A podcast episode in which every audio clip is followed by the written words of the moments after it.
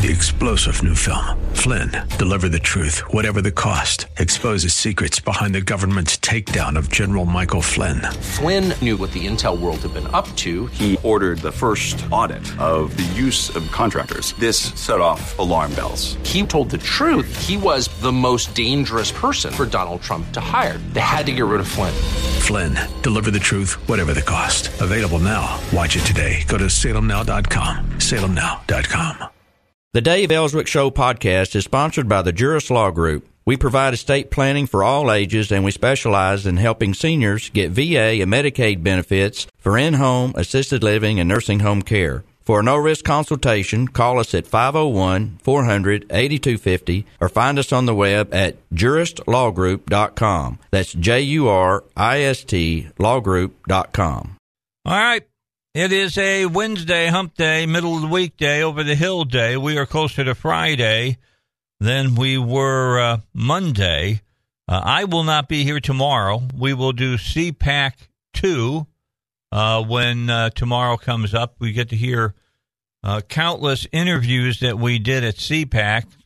You know, we'll have uh, Grover on and Grover Norquist and others uh, to talk about taxes, guns, um, and a lot of other things here on the, uh, Dave, gun safety here on the Dave Elswick show. So we're looking at that, and I've got some of the other folks here. Uh, there's an abortion movie that's coming out. We'll have Ben Clapper on. Uh, we've got uh, Dan Gainor on from Newsbusters. Gary Burns, who was a former Secret Service agent, will join with us as well. Uh, another movie, a movie that's coming out that's going to be very interesting to see how it does. Mark uh, Ciardi, who has done the movie Chappaquiddick, will be on with us as well. Michelle Assad of the CIA, Scott uh, Huesing, uh, the writer and major uh, from the Marines who wrote the book Echo in Ramadi. We'll talk to him. And then uh, Sheriff David Clarke. Everybody knows who Sheriff Clarke is.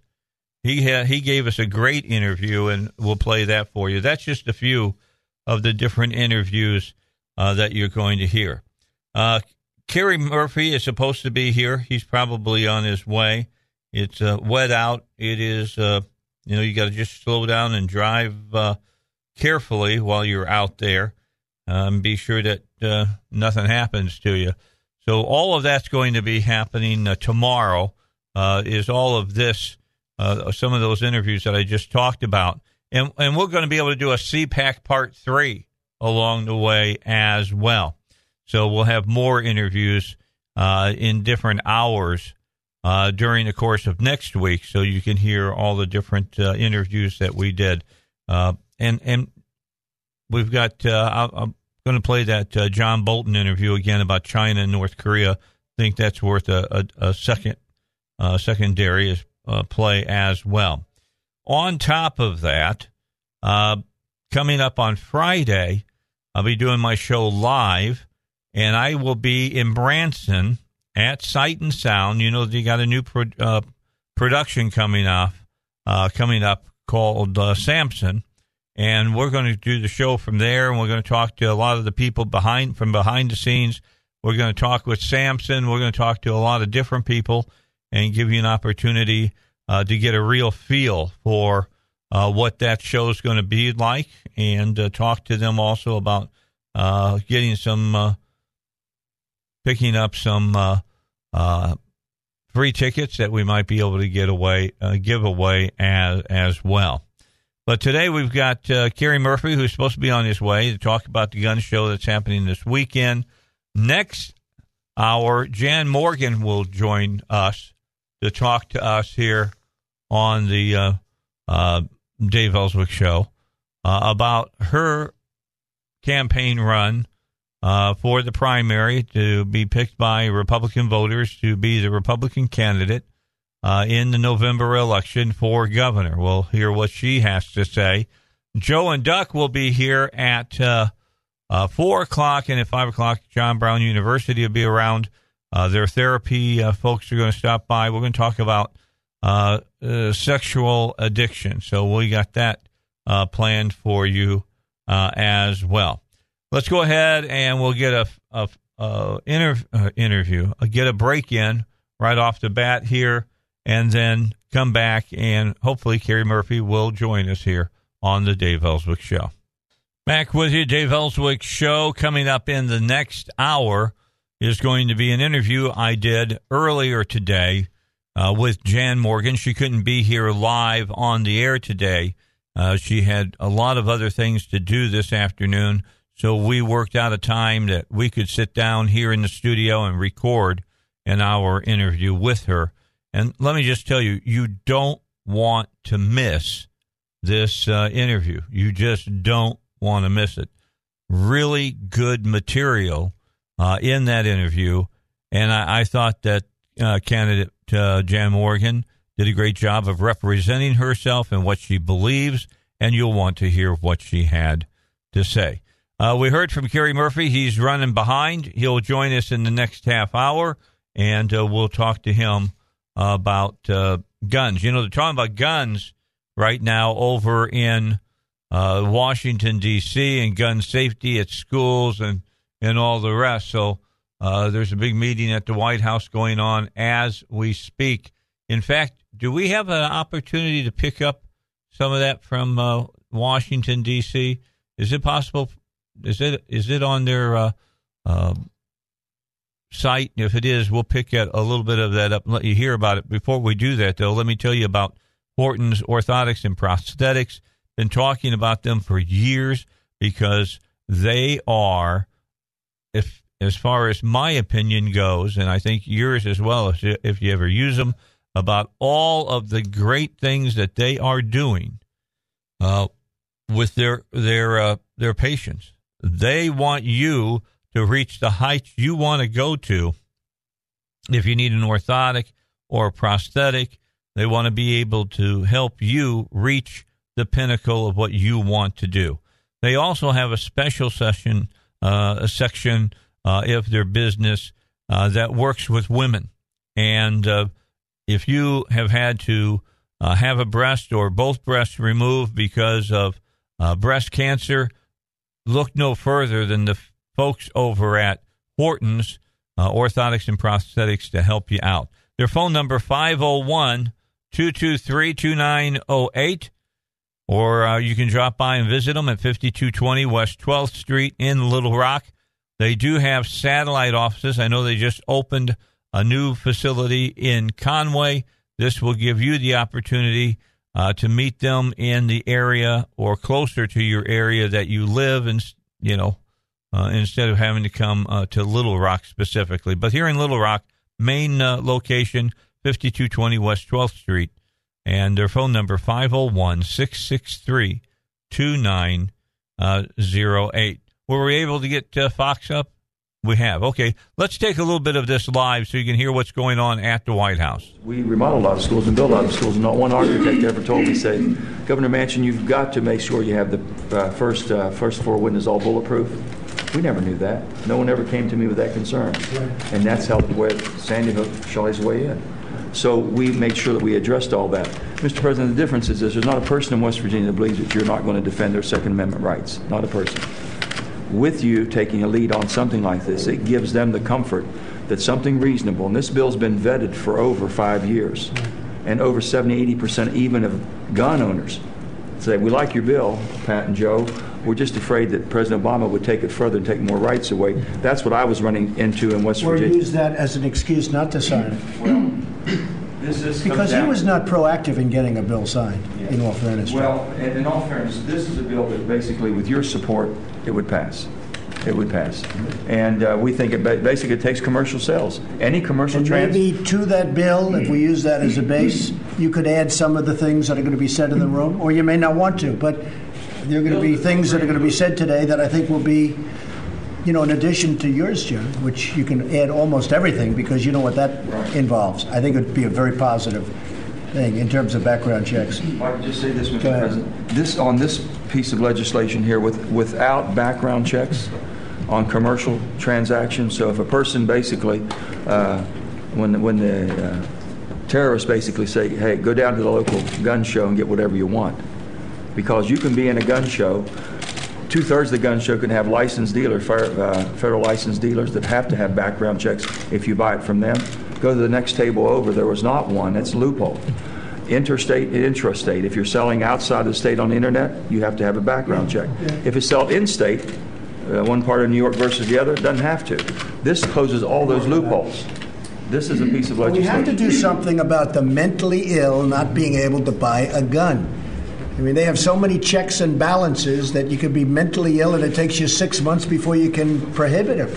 So we have to do something very decisive. Number one, you can take the guns away immediately from people that you can adjudge easily are mentally ill, like this guy. You know, the, the police saw that he was a problem. They didn't take any guns away. Now, that could have been policing. I think they should have taken them away anyway, whether they had the right or not. But I'll tell you this you have to have very strong provisions for the mentally ill. Now, a lot of people are saying, oh, I shouldn't be saying that. I'll tell you what, I don't want mentally ill people to be having guns. Marco?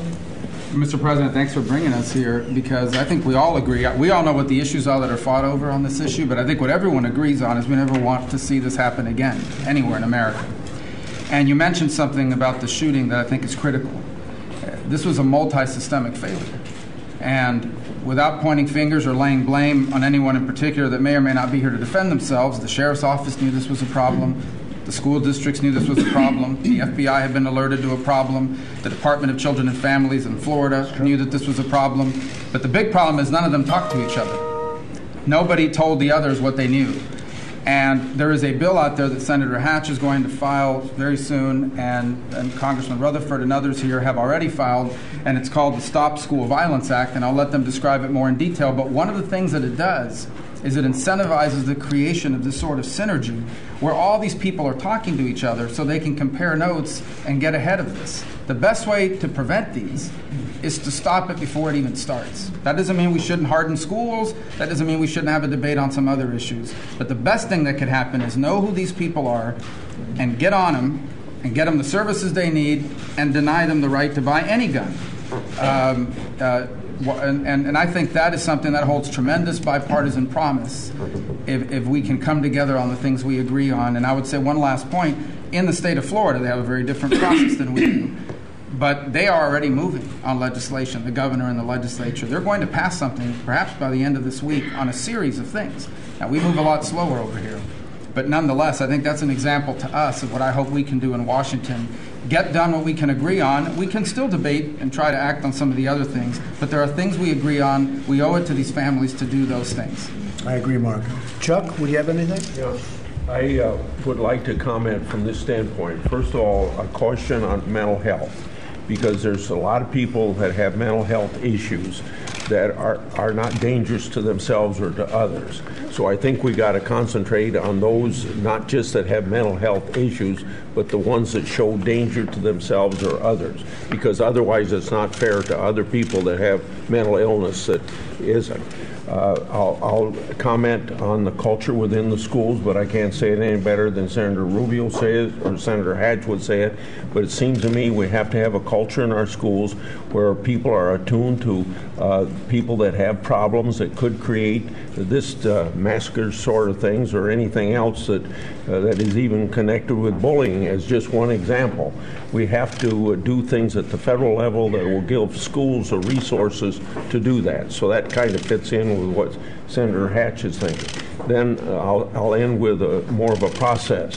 As chairman of the committee that will deal with a lot of this legislation, we've got to do something. I want to help facilitate Good. those things and move them along and uh, and uh, see what we can do. You'll be a great help. I have no doubt about to it. To get a consensus. You're going to be a great help. Thanks, Joe. I'd just like to ask uh, Joe and Pat, in your bill, what are you doing about the 18 to 21? We didn't address. We don't change that. Okay. Are you going to leave that? That's very, whatever so you, want to have a case right now where somebody can buy a handgun at 21. Right. Now, this is not a popular thing to say in terms of the NRA, but I'm saying it anyway. I'm going to just have to say it. But you can't buy, I mean, think of it. You can buy a handgun. You can't buy one. And you have to wait till you're 21. But you can buy the kind of weapon used in the school shooting at 18. I think it's something you have to think about. Oh, we just signed. So I, I'll tell you what, I'm going to give it a lot of consideration, and I'm the one bringing it up, and a lot of people don't even want to bring it up because they're afraid to bring it up. But you can't buy a handgun at 18, 19, or 20. You have to wait till you're 21. But you can buy the, the gun, the weapon used in this horrible shooting at 18. Uh, you are going to decide. The people in this room pretty much are going to decide. But I would give very serious thought to it. I, I can say that the NRA is opposed to it. And I'm a fan of the NRA. I mean, there's no bigger fan. I, I'm a big fan of the NRA. They want to do right. These are great people. These are great patriots. They love our country. But that doesn't mean we have to agree on everything. It doesn't make sense that I have to wait till I'm 21 to get a handgun, but I can get this weapon at 18. I don't know. So I was just curious as to what you did in your bill. We, you don't we address didn't we didn't address it as president. Look, I think You know we, why? Because you're afraid of the NRA, right? Go to the NRA Five did- years ago. Yeah. They never came It's, up. it's a big issue right now. and A lot of people are talking about it. But a lot of people, a a lot of people are afraid of that issue, raising the age for that weapon to 21. Could I just suggest, uh, my reservation about it, frankly, is that the vast majority of 18, 19, and 20 year olds in Pennsylvania who have uh, a rifle or a shotgun, they're not a threat to anyone. They're law abiding citizens. They have that because they want to use it for hunting or target shooting, and to deny them their Second Amendment right is not going to make anyone safer. So that's my reservation about changing the age. I know where you're coming from, and I understand that. I mean, no, I understand it. I think it's, I think it's, it's a position. It's a position. But I think if we're going to use you as a base, the two of you, I think you're going to have to iron out that problem because I'm, I'm asked that question more than almost any other question. Are you, are you going to 21 or not? Okay. Um, anybody? Yes. Mr. Steve. President, um, I sit around this table like many as, as a father of four, uh, as an uncle. Uh, I was with uh, Councilman Esty when she won her election. We were campaigning at the same time, and Newtown happened while she was campaigning.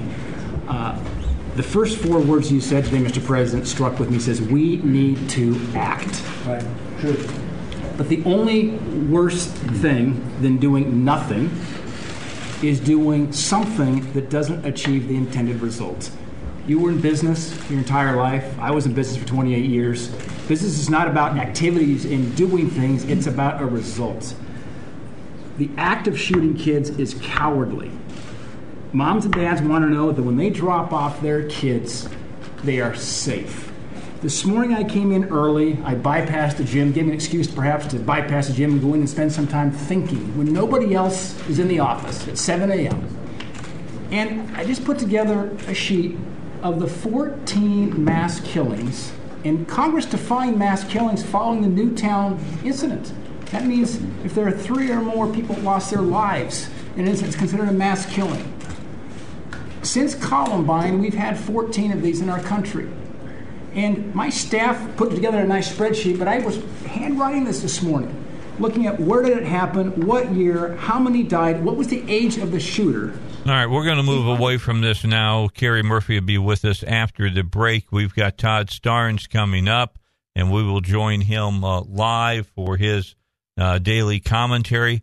But that's just to give you a little bit of a taste of what's going on at the White House right now, the conversation uh, that they have dealing uh, with guns, uh, because uh, I thought that the gentleman that was speaking there uh, just at the end uh, from Montana, Steve Daines, hit it right when he says, you know, we we want to make sure we get something that works. We don't want to be doing something just because we're going to knee jerk and just do something.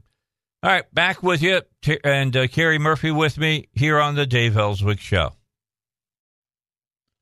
All right, we continue here on the uh, the Dave Elswick Show, and uh, Kerry Murphy's on his way up, and uh, we'll talk to him in just a moment. There's a gun show coming up uh, this weekend. Don't forget about David Lucas and what he's got going on right now. He's got another one of his Social Security uh, training programs or educational uh, meetings going on uh, on the 29th and 30th of March. Uh, this is your opportunity to go and make sure that you understand what you need to do uh, in claiming your Social Security benefits because it can be complicated, it can be confusing. Uh, it has gotten worse because government keeps changing the the rules, and it can cost you tens of thousands of dollars in lost uh, lifetime benefits, increased taxes, and higher Medicare premiums. And David Lucas, host of the David Lucas Show here on News Radio 96.5 FM, The Answer, hosted 17 of these educational Social Security workshops last year Every one of them sold out because of his expertise. And I've talked to a lot of the people who went, and they said they walked away knowing so much more about Social Security that they really didn't have much knowledge about this at all. So, if you want to go, you want to attend this these uh, one of these workshops on the 29th to 30th of uh, March, all you have to do is remember the registration is 18 bucks. It includes a 34 page maximizing Social Security workbook, and it's going to help you not to get cheated out of your money.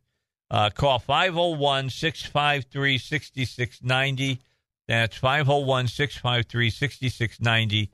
Or you can visit uh, the website davidlucasfinancial.com. All right, Kerry Murphy is here. And uh, Kerry, just a moment ago, we were airing some of the uh, coverage offered to us from Fox News of the meeting going on at the White House right now about guns. And, and I will tell you, there's a whole lot of cooler heads now uh, that are talking. I I do believe, as I listen, though, that we're, what we're going to see is that in the United States of America, you will not be able to buy any kind of firearm until you're 21 years old. Yeah, I heard the president say that, and uh, uh, you know you got to think the military. You know, you can go in and fight for your country and die at 18. Yeah. And so, are you going to allow them guys when they come back home to be able to buy? I think they, that should be a caveat in the bill if they're going to set up any kind of an age. next question I have is, um, are you going to allow them to anybody under 18 to shoot a gun? So, if your dad has it in his safe and he gives it to you, and you're on the deer stand or you're out in the woods. Uh, are you allowed to have it without supervision? I think it was only uh, the AR-15 that they're talking about. Well, handguns is 21. Shotguns and rifles are 18. Mm-hmm. And I know that when I was, you know, 10, I was hunting with the 410. And then, you know, kept growing and you get bigger and bigger. But uh, people at 16 are hunting with 30 sixes and, and shotguns and, uh, And semi- automatic, semi-automatic right? rifles. And so uh, this is still just a rifle that you pull one trigger and one round goes down range. So and th- but they call it assault rifle and all these other names that the AR doesn't even stand for. And then when they get that and they say 21 for shotguns and that, how, how you know you can't drink till you're 21, and if you have a drink, you're illegal. So how's that going to pertain if you see somebody under 21 that has a rifle or a shotgun? Are are they going to be arrested or what? I mean, I, I just don't. The devil's in the details. You're exactly right, Kerry. And then I've had people call it assault. Well, that's assault weapon. It needs to be banned. Well, if you if you call that an assault weapon, then what's that shotgun that holds 17 rounds of KSG that I have? Yeah. What's that going to be called? That's going to be called an assault rifle or a shot assault shotgun.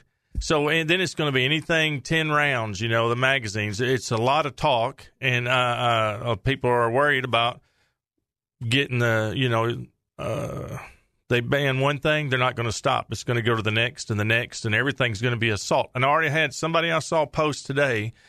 He he was like, "Well, handguns kill people, and they've been shooting people and kill a lot of folks, and they kill them. So we need to ban handguns too." Well, then you, you see what I'm saying is it's just, Sure, it's- it's just they have an agenda. It has, and that's they want all guns gone. In fact, more people are killed by using a handgun that are used using a semi Guy in automatic Virginia rifle. at college, he used hand killed what 31 people or something with two handguns. Oh, you're talking about in Virginia? Yeah. Yeah. So I don't, uh, you know, I, I just don't agree, uh, agree with the 21 on the shotgun and rifle.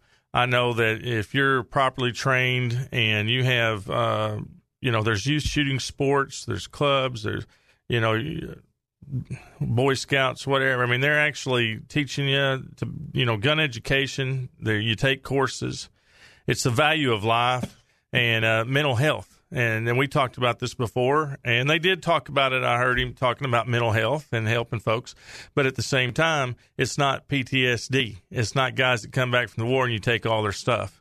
It is or people, somebody who's on just an antidepressant. Yeah, it's got to be somebody who's showing violence toward uh, killing animals, doing violence to themselves, or somebody that's going. They need a psychiatrist or some, you know, some help. And if you determine that they're there, then I'm okay with that. Uh, All right, just to let you know, you were talking about Virginia Tech University. Mm-hmm. He killed 47 people, and the, pol- the police response time was three minutes, and he killed 47 students. Well, I, I didn't realize. I, I thought it was less, but it's still the handguns can do the damage, I've and shotguns. here, buddy. Shotguns can do the damage. I mean, any any a knife can do the damage. A Yep. car on the sidewalk can do the damage. Yeah, we've seen that now, haven't we? Yeah, that's the you know. Look, your pressure cooker, your mom, you know, stored peas in. People do that with bombs. I mean, you know, it's if you have evil in your heart and you want to do somebody harm, you will find a way. I agree wholeheartedly. And you can't take, in my opinion, you know, uh, God out of schools, got off the praying before a football game, and just say no, no, no, and then expect evil not to thrive a little more.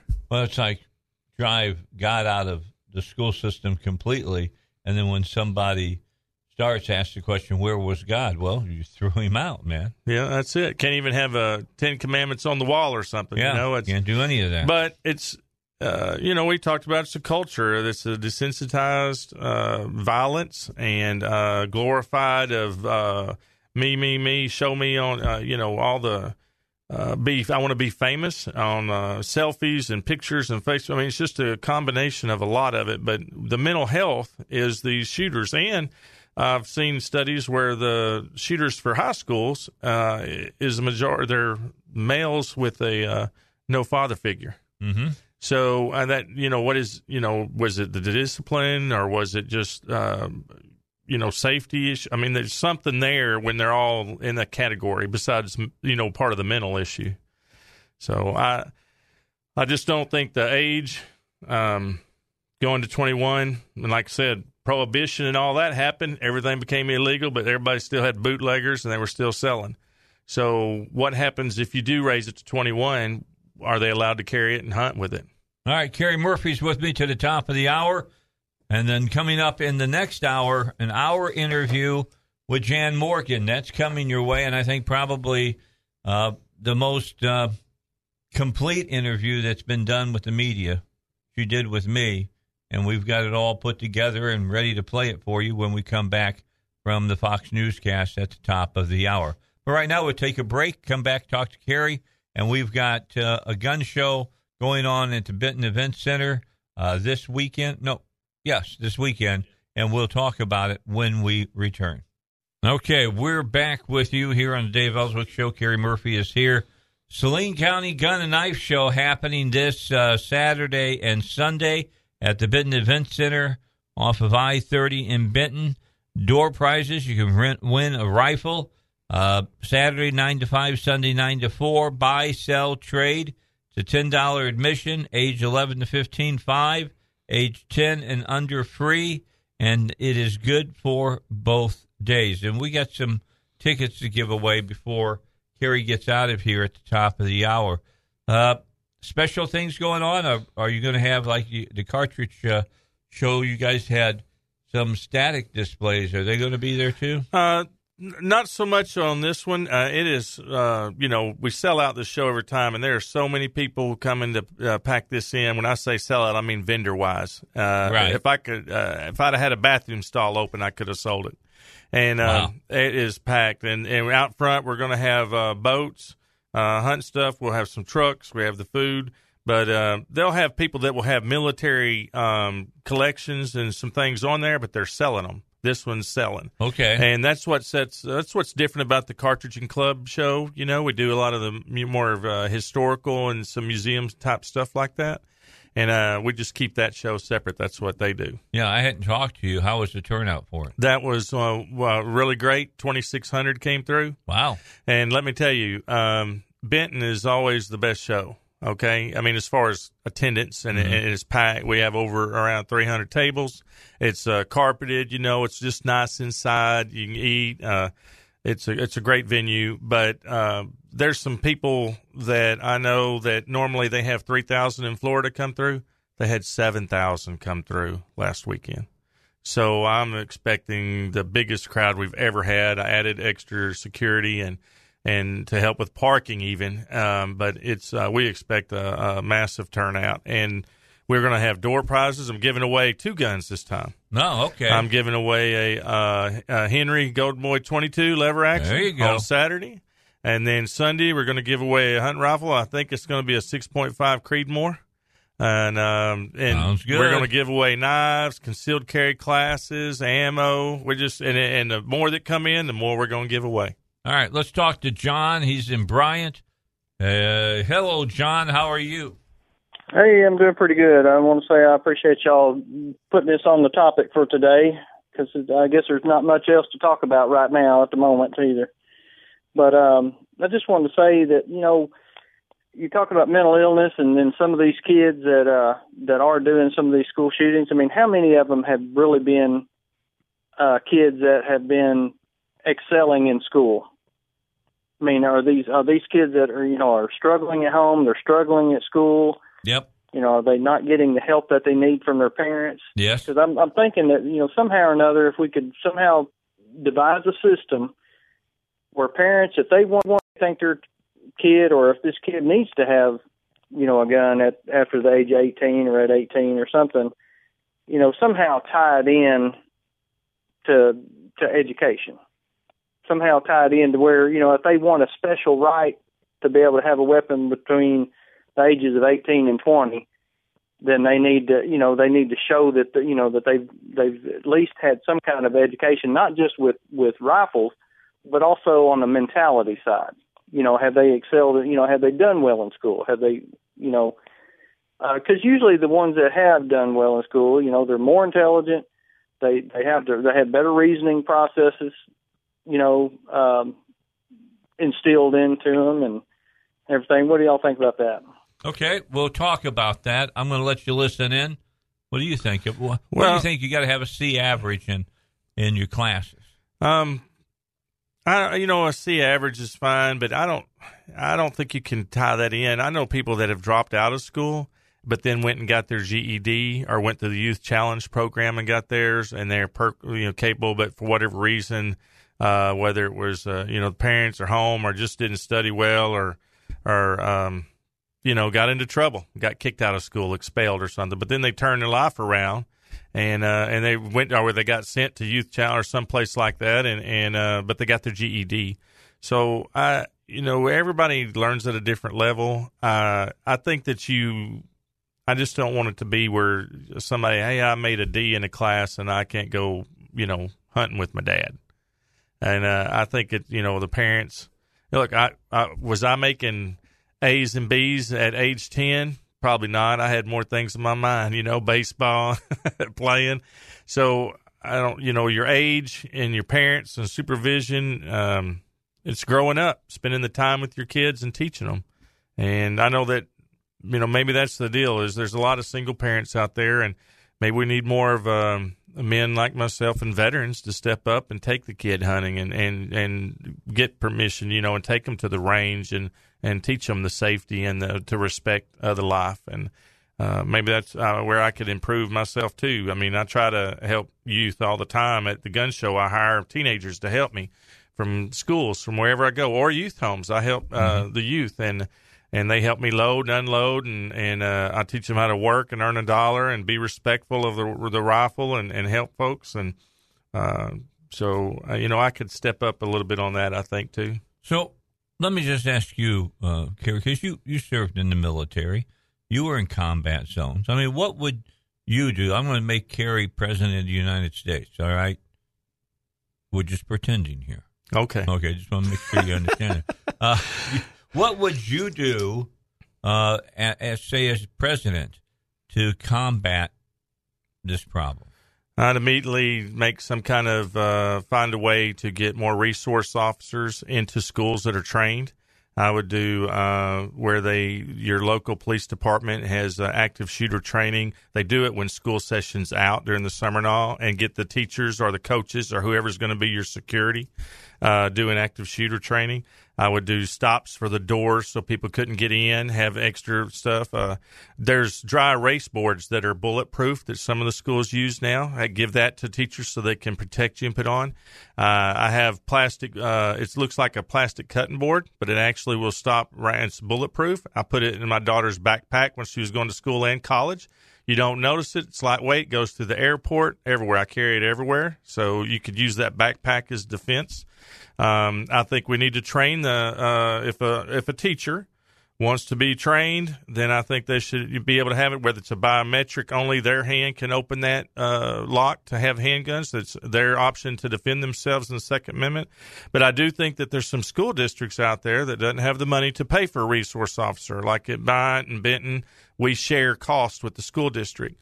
And I think that the state can somehow look at maybe, um, you know, putting some of the money toward to help harden the school. Uh, you need to have uh, each school access points checked. I know in Little Rock they have guards that sit at doors, but these smaller schools don't. And so there's a lot of security. Uh, consulting work can go, making the school harden, giving the teacher the right if they want to train to become, uh, do active shooter training with more teachers.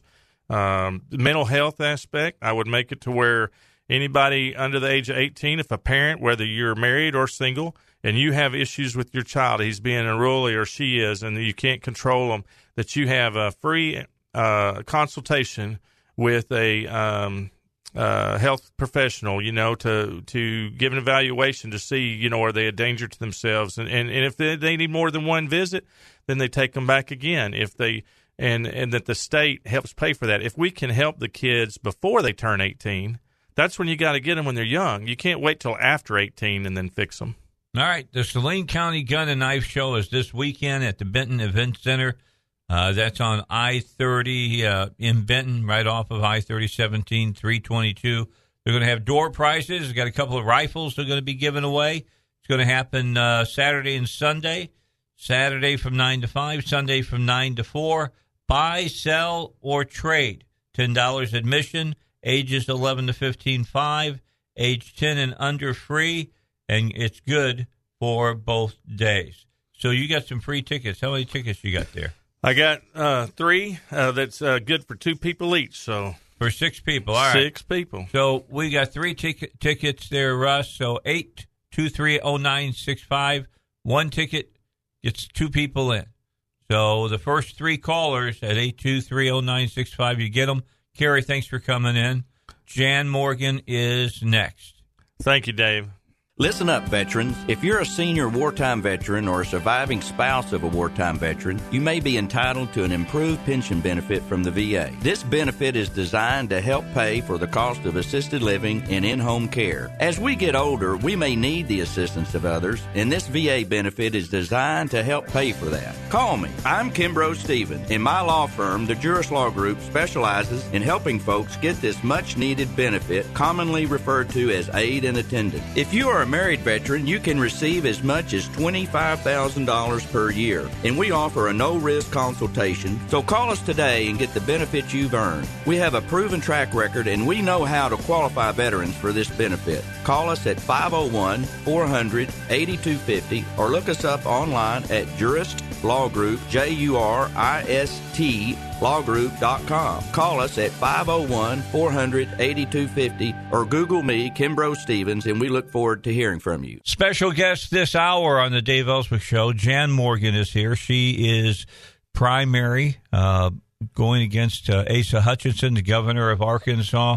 Uh, I've asked this question before. We had her on just after she announced uh, at the end of the year that she was going to do this, but I'll have you t- tell everybody again why now why the governorship? Because we can't do four more years of what we just have experienced as a state. You know, I, I was asked this question the other night too, because uh, people say, "Well, we already have a Republican. We have a Republican governor. Why would you be running?" And that's that's because Asa and I are two very different people. There's we are there's nothing that remotely uh, that remotely re- uh, resembling uh, the two of us. We are counter opposites, polar opposites. Asa is an establishment progressive. I'm a constitutional conservative. Those are two very ty- very different types of leaders. And with that in mind, you know, i- if he was even remotely conservative, I wouldn't be in this race. So what I've done is try to spend my time on the campaign trail, listening to the people and explaining to them the difference, explaining to them his record, which has been carefully hidden, uh, so that they can understand why we need change. We cannot continue the route that we're going. So how how are you uh, as you reach out to the voters out there? How are you being received? Very well. Once we explain his record, which is there for everyone to see if they'll just look for it. And what I'm trying to tell people is don't listen to Asa in campaign mode. Look at what he's actually done because what he's saying right now is an astonishing misrepresentation of who he has been as a governor. We have, as a Republican, we should have seen significant in, uh, increases in, uh, well, actually decreases in taxes. We should have seen decreases in regulatory burdens. We should have seen uh, decrease in government spending, and that just hasn't happened. In fact, the opposite has happened. And if he had made significant strides in any of those areas, which is what a Republican governor should do, then I wouldn't be in this race. If he had made significant strides in those areas with a Republican trifecta, but see, he's had, he has no excuse. When you've got a Republican controlled House, a Republican controlled Senate, and a Republican in the governor's seat, what is your excuse for not legislating and leading like a Republican? He just hasn't done it. All right, so I was I was there during the general session. Uh, Mm-hmm. You saw me there. You know that I was there watching everything that was going on. Right. Was it then that you looked at what the governor was doing and you said somebody's got to make a change here? I knew that change needed to happen. That's why I was there fighting Right. for s- standard Republican Party issues. Um, and we had Republicans voting like Democrats. But you know what happened is when I delivered that blistering admonishment to misbehaving Republicans in House Judiciary, that I did not know that Arkansas Times was videoing it. That video went viral. And it was that video that thousands upon thousands of Arkansans around this state said that was the alarm clock that opened their eyes to the fact that things weren't right in their state government. And then when people started paying attention, then you saw on social media, Jan Morgan for governor, Jan Morgan for governor. I had never entertained the idea of running for political office. I've always fought as a citizen activist. And Dave, something a lot of people don't know about me, I spent all of my adult life all of my adult life as an investigative television journalist. Yeah. And what was I investigating? Waste, fraud, and abuse in our government. So this is right in line with what I know and what I've done. And in spite of the fact that uh, some of the liberal press wants to just continuously label me as the gun range owner, uh, there is much more to Jan Morgan than that. I have been involved in exposing government all of my adult life. Now I just want to not only expose it, I want to fix it. Okay, so they they look at you as the the gun owner. The gun range owner. Yeah. I think the the Arkansas Times. Let's see, it's a, no, the Arkansas Democrat Gazette calls me the gun goddess, which I mean, Really? yes, John Brummett. That's his favorite thing. That's continuously call thing. me the gun goddess. Right? Yeah. Okay, well, he's a liberal columnist. We can expect that kind of stuff from him, I guess. But the bottom line is, is that I would say that most people know you as the woman who has stood up Mm-hmm. for the Second Amendment here in the state. But it, for yes, on the Second Amendment. But there's, I am not a single issue candidate, and what people have seen on the campaign trail is actually, as a constitutional conservative, I'm concerned about all the issues that the people are complaining about. You know, when I've traveled the state, I've heard business owners tell me we are suffocating under regulatory burdens. What has this governor done on deregulation? Not enough, not near enough. I hear. Uh, Citizens saying, look, we are being taxed into poverty. We are among the poorest by income in America, our state, our citizens, and yet our citizens are also among the most heavily taxed. We should have made significant strides with the Republican trifecta on taking some of that tax burden off the backs of the people. We have not.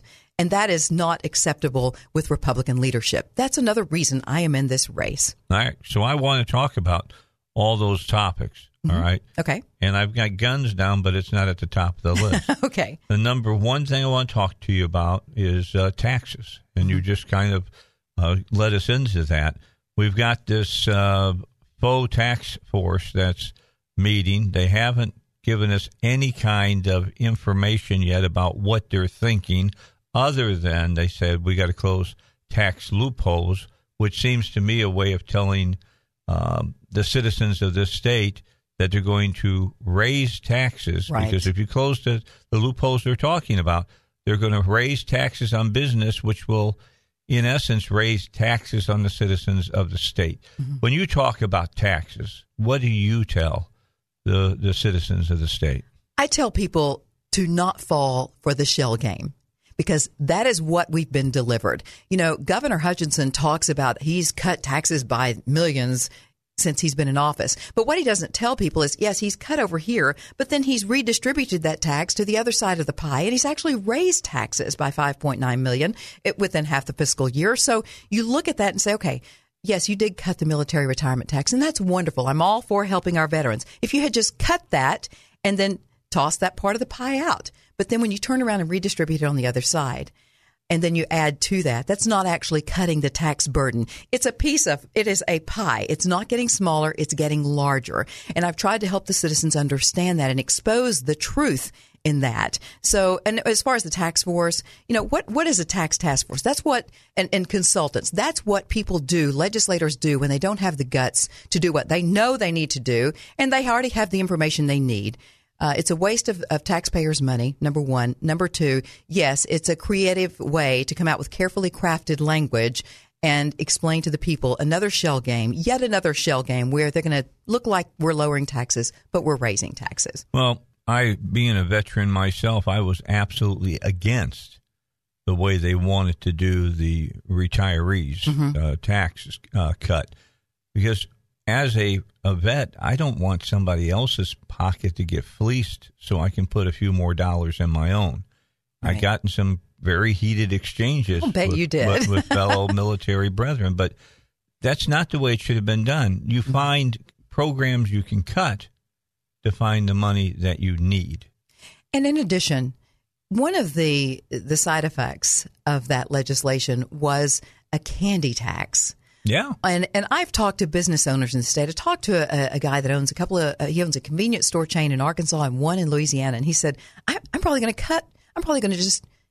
Close my business my businesses in, in Arkansas. And he said because and he laid it out for the people on my social media page. We did a Facebook live with him and he said, "Look, I have to go down my candy aisle now and turn over every single individual package of candy and look at the ingredients, every type. And if it has this this and this in it, it has to be taxed at one rate, but yet if it has these ingredients in it, it has to be taxed at another." And he said, "So that is a nightmare in itself. But then what do you do about packages that have multiple types of candies in it?"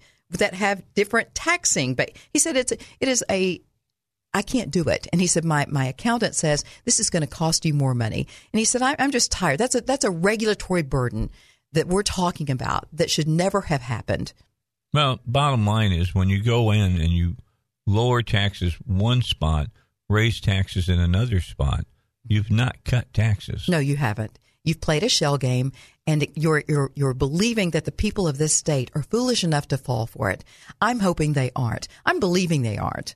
Okay, so let's move on. And we now have a cradle to grave tire tax too, by the way, which, Oh, yes. which is going to really affect us now that we have so many potholes in this state because we're not fixing our roads. Actually, our potholes have become sinkholes in places, literally dangerous. If you're on a motorcycle, for sure, but if you're in a car, you're going to knock some, uh, you're going to knock your car out of alignment. So yeah, that did it. That happened to me a couple of years ago. Mhm. Not only knocked it out of alignment, but when you have the rims that they sell you now with your car, it bends your rims. Now you're talking three hundred dollars a pop Mhm. that you've got to replace, plus the tire. And does the uh, state government pay you any of that money back? Absolutely No. not. no. Absolutely not. So they take your money, they tell you they're going to use it to fix the potholes. They don't fix the potholes, and then you've got to replace a tire, you've got to replace a rim. So you're double taxed as far as I'm concerned. Exactly. And the people see that. So, you know, that, that the tax issue is a major concern of people of the state. They're looking for some tax relief. Mm-hmm. We haven't delivered, and I don't expect after having a full term that the governor is going to do anything differently if he is reelected. He's talking a good game right now. He's talking awfully conservative, and that's what people are telling me, man, you've really pushed him to the conservative corner, but he's talking good talk because he's in campaign mode. And I can't believe that he's going to change the way he leads simply because he had a primary opponent and the people are showing an interest in that opponent and what she's having to say. And the reason they're interested, Dave, is because I have been around this state. This is not Jan Morgan's agenda. This is the people's agenda that I am bringing to the table. People are tired of being taxed into poverty. Businesses are tired of being regulated out of business. And another issue that is very important to the people that the governor and I differ dramatically on is immigration.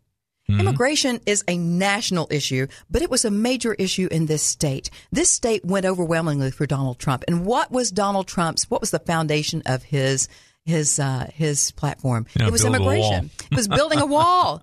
And of course, Mexico is going to pay for it. But the people want the safety and security that comes from a a legal immigration system. The governor in this state, you know, I support legal immigration, Dave. Legal immigration. Mm-hmm. We have a legal pathway for people to become citizens here. We have a legal pathway for people to come here and work. But when our legislator, one of our legislators, tried to pass a bill that would prohibit sanctuary cities in the state, that was that was Stubblefield. Yeah. The governor nipped that in the bud. Now, why would you not want to take a stand against sanctuary cities in the state of Arkansas? And then we had another legislator try to prohibit sanctuary campuses on our mm-hmm. college campuses. In other words, we're not going to allow any Smith, state. yes, it? it was no state funds to support campuses who are harboring people who are here illegally. Governor nipped that in the bud. Stop that. Now, what was his reason? His reason was, well, we don't want those folks to feel uncomfortable on our college campuses. So, to me, as a citizen of this state, what that says to me is that governor is more concerned about the comfort of people who are here in violation of our laws than he is about the safety and security of the law abiding citizens of this state. I will be a governor who will stand for the rule of law.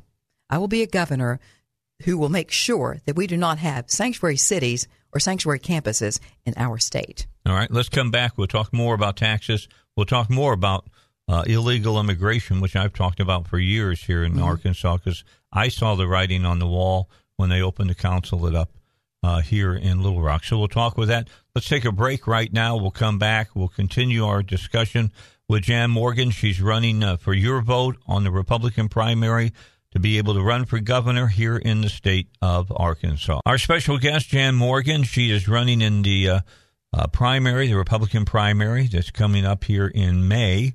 Uh, she would like you to vote her in as the nominee for the Republican Party for governor of the state. So she's taking on Asa Hutchinson. And I'm trying to give you a whole hour here with her so that you can hear what she thinks and what she believes. Uh, I, I think you read a lot of the stuff in the press and what the TV stations give you, and they give you little tiny sound bites, and it's not enough to make a, a legitimate decision uh, of this magnitude. So let, let me take you back quickly for taxes. We talked about what the governor's been up. What's Jan Morgan want to do? I mean, I know you want to cut them, but how do you how do you want to make that happen? Well, we we are trying to compete with states surrounding us that have no state income tax. That is killing us. Uh, I would love for us to eventually get to the point where we could eliminate the state income tax. Uh, citizens around the state have told me that's something they really want.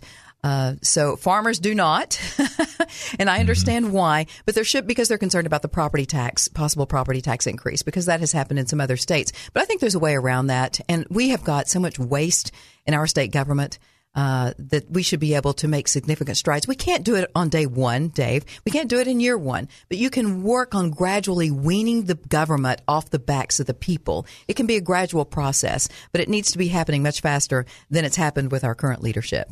Okay. So we were talking about also illegal immigration before we went on our break. Uh, you had talked about how the governor has been soft on that issue. How about you? I mean, let's look. Little Rock now doesn't call themselves a sanctuary city, but every move they make screams sanctuary city. I mean, they want to have a Little Rock identification card, basically, for everybody. Uh, Fayetteville is looking to be a sanctuary city. Uh, Eureka Springs is looking to be a sanctuary city. How do you stop that? Do you just tell the AG to pursue every legal means possible to put an end to it? Well, you stop it by electing Jan Morgan for governor.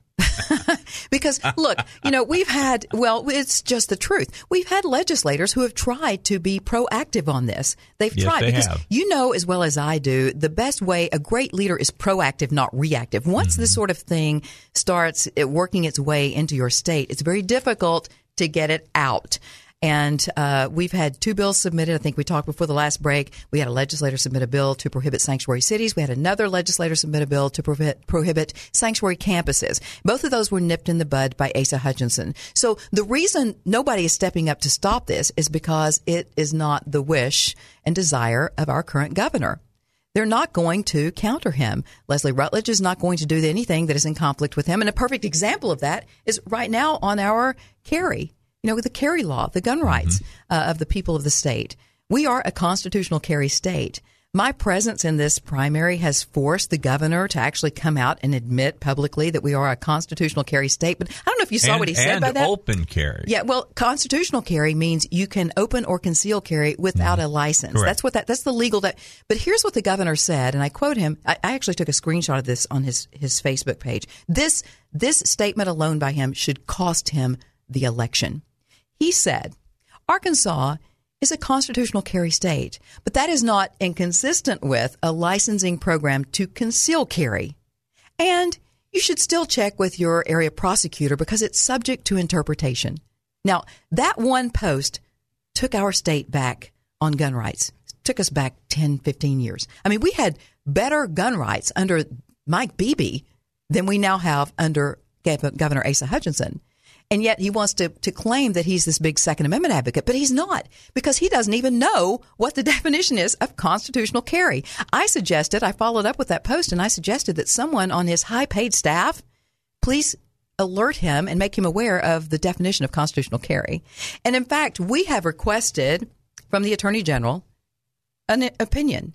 Where? Show us where, Leslie Rutledge, in the Arkansas law, that it clarifies. Where does it say you have to have a license to carry concealed? We've been waiting on that decision now, I believe, six weeks. She's not answered. You know why? Because there is no such law in the state of Arkansas that requires you. There's no statute that says you have to have a license to conceal carry. The reason she doesn't want to answer is because her answer will have to put her in conflict with what the governor has stated. Well, it would put the governor in conflict with the Constitution of the state of Arkansas. Mm-hmm. Exactly. Article 2 of the Arkansas Constitution. And then you, you go on down in, in, in Article 2 and you look at Section 29, and it talks about how any, for, any effort to regulate or restrict is inviolate, which means you can't regulate a right because then it becomes a privilege. Right. Two very different things. Yeah, yeah. There is a big difference Mhm. between you can do it because we let you, Right. and you do it because the, the Constitution covers you. But back to the sanctuary issue you asked, Yeah. and we got up on this other deal. But back to that issue, uh, the reason nobody is standing up and trying to do anything is because they already have. Already had two legislators try to nip that in the bud and be proactive. The governor didn't want it. He strong arms our legislators, our Republicans, to to perform in ways that are inconsistent with their constituency. Which is another reason I got crossways with the governor. It is another issue that I confronted Governor Hutchinson on. You know that I had a big Oh, meeting with a- him. you had a Yes. big powwow Had a big powwow with the governor. session. Yes, he was at one end of the long table. I was on the other end, just outside of his office in a conference room. There were some witnesses, and one of the issues I asked him, one of the things I talked to him about, was I said, Governor, every Republican that I have confronted in this session who has voted in a way that is inconsistent with the Republican Party platform, every single one of them has told them the reason is because of pressure from you. So, mm-hmm. sir, I am here to ask you to stop pressuring them to vote in a way that is inconsistent with the Republican Party platform. And his response was, I wish I had that kind of power. All right. We will be back to continue our conversation with Jan Morgan on the Dave Elswick Show. Hey, if you just joined us, we're talking to Jan Morgan. Jan is running for governor. She wants your vote during the primary so that she can be the Republican candidate for governor uh, when the election comes around in November. She is running against, of course, Asa Hutchinson, who is the governor right now. Uh, I want you to finish up your story that you were talking about before we went to break, where you were meeting with the governor. By the way, didn't he meet with some anti-gun group before he talked? yes, he met you? with Moms Demand Action and did cozy pictures with them in the middle of a, uh, of, a of a very serious time that uh, the citizens' gun rights were being debated uh, at our capital. So that was very disillusioning to, I think, gun owners around the state. Yeah, a lot of people didn't like it. No, they did not. But we, we I asked to meet with him. I finally got a meeting with him, and um, I asked him. Uh, my meeting. One of the issues I brought up with him was Republicans who are voting inconsistent with Republican Party platform and inconsistent with with what their constituency would want them to do on standard Republican Party platform issues. The reason they're telling me that they're voting that way is because of pressure from you. And so I said, Governor, I'm here to ask you to please stop doing that. Let these these people are not here to represent your will. They're here to well, represent the will of the people who elected them. And his response was, "Well, I wish I had that kind of power." And I said, "So are you calling them liars? All of them?" Mm-hmm. And he just looked at me like, how dare you question me? And you know, it's that, that bully pulpit is the problem. That is the problem. You've got every single conservative legislator, our most conservative legislators in the state of Arkansas now have primary opponents strategically placed there by Asa and funded by his PACs. So what does that tell you? If, if these people who dare to stand up to him, they're going to have primary opposition that that is a very intimidating thing for legislators to try to you know when they're there to represent the people in the Republican platform that they agree to represent, and then when their Republican governor is pressuring them to vote otherwise, and then they have uh, primary opposition. I mean, it's frustrating. They're beating their heads against the wall. That's that's a, that has got to stop. Well, I have said on the air that the uh, the governor in a general election, mm-hmm. when we're running against a Democrat, if he wants to get behind, which he should, the Republican and help them out monetarily, that's fine. But in a primary, absolutely not. Absolutely I can not. talk about Donnie Copeland. I can talk Right. about RD. I can talk about a lot of people that I believe would have won if the governor had stayed governor is not only getting behind them financially, but he's actually making an appearance in the race uh, between Bob Bailey and Breanne Davis. Hmm. Uh, he's actually going to show up and speak a big fundraiser for her. So, uh, yeah, I think that's inappropriate, and the, the governor needs to stay out of that race and let the people in that district decide Yeah, I who, agree who their that. representative should be. But anyway, you know, another example of his refusal, his refusal to listen to uh, the will of the people, is when our state legislator legislature voted to ban foreign law in our courtrooms in this state. They voted. Democrats and Republicans came together and said, "We don't want any form of foreign law in the state of Arkansas. We support constitutional law." What did the governor do? He refused to sign it. You're talking about Sharia law. Yeah, yes. This is when the National Security Policy Center, which is a very credible organization, suggested that all states pass legislation to prohibit Sharia law and any kind of foreign law in their courtrooms because it had become a problem, Dave. In 23 states, there were over 50 court cases where our judges allowed Sharia law to trump constitutional law mm-hmm. in cases involving Muslims, much to the detriment of women and children who were, in those cases, victims of that very barbaric law. We we live by constitutional law in America. Why is that a controversial issue? And yet, and our legislators came together. They supported this legislation just to take a stand for constitutional law in our state. Governor refused to sign it. And his excuse was, well, I've been an attorney in this state for years and I've never seen Sharia in any of our courtrooms. Well, my response to that is, do you get a flu shot before you get the flu or after you get the flu? A good leader is proactive, not reactive. And if you want to know what it cost and how difficult it is to deal with a problem like that after it happens in your state, look at what's happening in the state of Texas. They've got Sharia courts now in that state, and it has become a nightmare for people and for victims of that barbaric law.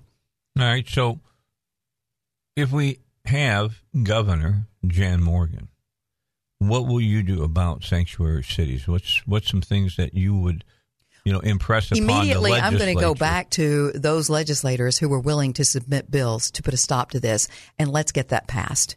Let's nip this in the bud immediately.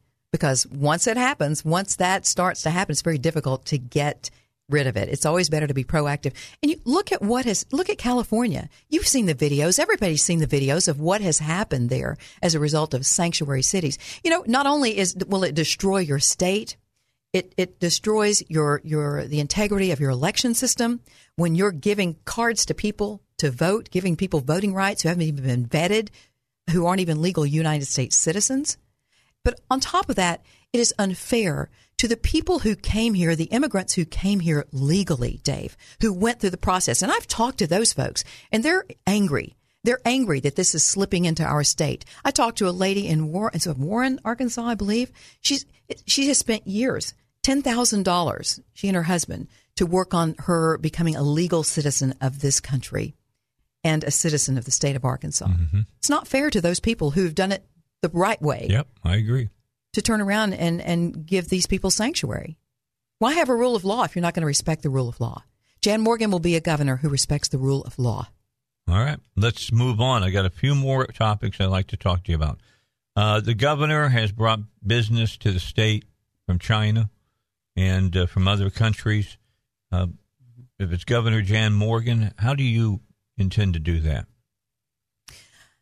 The governor and I have very different views about economic growth. Um, You can't have economic growth without first having economic freedom, Dave.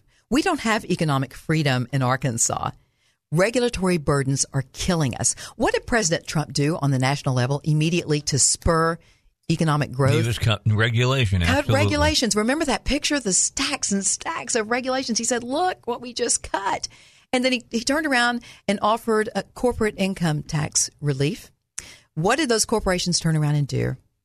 What did the corporations do when they got corporate tax relief? They turned around and gave that money back to the people. Mm-hmm. It was it was an instant stimulus. So economic freedom is essential. Number one. Number two, Jan Morgan would offer if we've got financial incentives and tax breaks to give to spur business growth, we ought to be giving that to Arkansas entrepreneurs. Jan Morgan will not be going over to a country, a communist country, where they just burned 5,000 Christian churches, by the way, and be handing our state on a silver platter to communist billionaires and offering them incentives that our own Arkansas business owners can't get to. I mean, I've talked to businesses around the state who've wanted to expand and told me they can't because of all the restrictions and bureaucratic red tape that's attached to a possible, any kind of possible assistance. And I've talked to businesses who said, man, I, what I couldn't do with years of tax breaks and tax exemptions like he's giving these companies in China. I, I don't think that that is the solution. I don't want China to be the solution to Arkansas problems. I want Arkansans. And when you give Arkansans a chance to succeed in business, look at what's happened. We've had some of the most amazing business growth. Some of the b- greatest American companies are from Arkansas. Mm-hmm. So Tyson's, Walmart. I mean, we've done that. But you don't we don't need to go to China. That's not my solution and you won't see me doing that. If I had to go to China, it would be about trying to work out special deals for our farmers getting better deals on their their crops, but it wouldn't be about giving our state. It doesn't make sense when you've got the poorest one of the the poorest states in America and we're going over and offering communist billionaires. There's there's no logic there. That's Well, not that's not my solution. If it's Arkansas businesses building, that money stays in Arkansas. hmm And you, people need to take a closer look. I'm just going to, because I'm investigating this right now, and I'm just going to kind of leave this here. People need to go back and take a closer look at some of those Chinese billionaires that have been given our state on a silver platter and whether or not what they have done with those businesses. I think one of them is sitting over there. We've been looking into one of them, and there's it's an empty building, and there's one person there, uh, and it's been sitting for a year because ADEQ, I've been told, can't give them the permits they need to open their business, and so there they sit. Mm-hmm. And you know, another thing that we would do that I think would make us more attractive to industry is a skilled labor force, Dave. We vocational training has been taken out of our schools. Why is that? When I talk to businesses around this state, they tell me you we have trouble. There's no skilled labor force. There mm-hmm. aren't people here who know how to run a bandsaw or know how to weld. What I love is there. There's one school district in this state that said, you know what, we don't need a state government to solve this problem for us. They went directly to the industries in their area and said, okay, what kind of skills do people need? What do your businesses need? What do what do people need to have to come work for you? The businesses said they need to know how to do this, this, and this. School district said, okay, would you partner with us? And we're going to have a vocational training program that's going to teach people those skills. So they partnered with the industry, leave the state out of it, partnered with the school district. They trained those kids who were interested in vocational training the skills that that industry needed. Those kids had instant jobs when they graduated from high school. The industry had skilled labor force. It was a win-win situation. And that's uh, that's kind of the way I view the whole school safety issue as well. I don't know if you plan to get into that, but Oh, you know, yeah, I was going to ask you okay, well, well, I'll just let you get into that then in a few minutes. I, I'm sorry, I tend to take over sometimes, but No, you're doing you- all right. I, am the candidate. I am the candidate that wants to put more money and more power back in the hands of the people.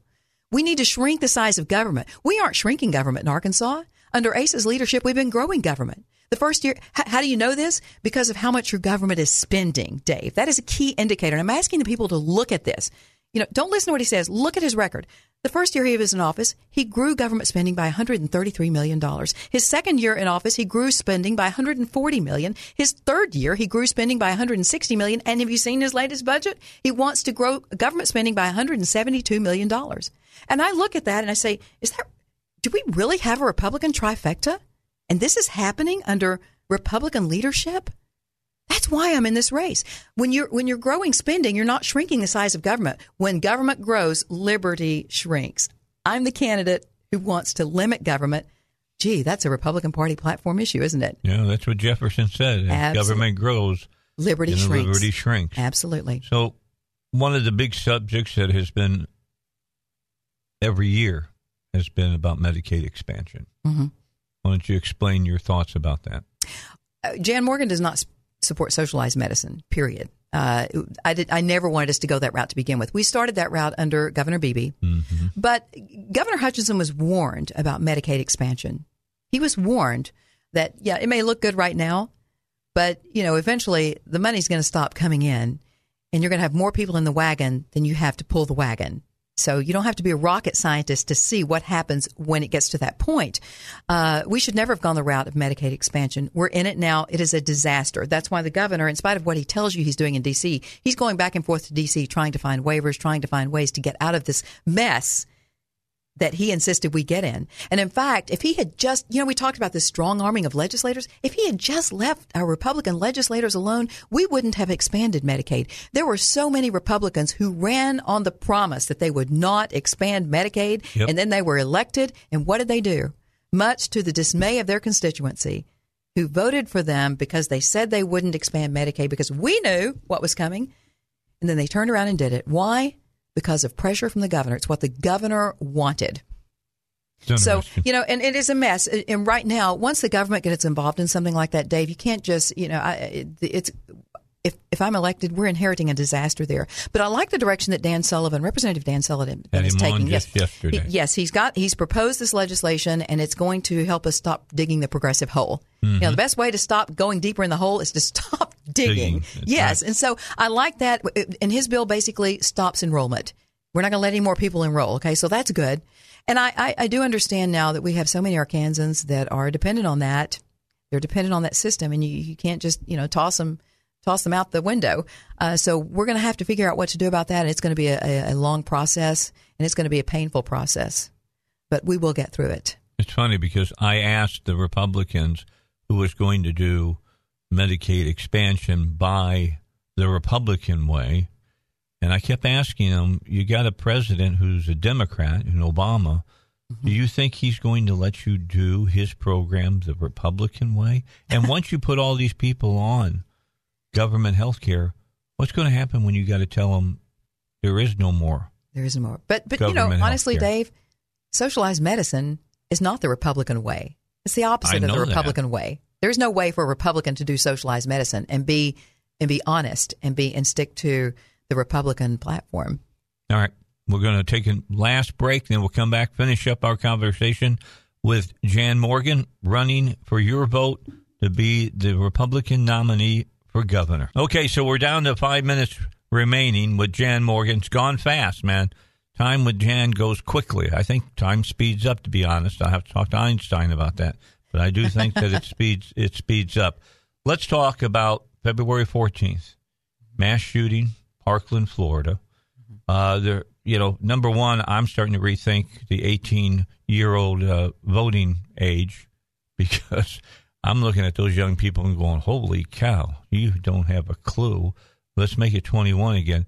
But on on to, on top of that, uh, everybody has their ideas of how to come about with school safety. Governor Jan Morgan, how would you take care of that?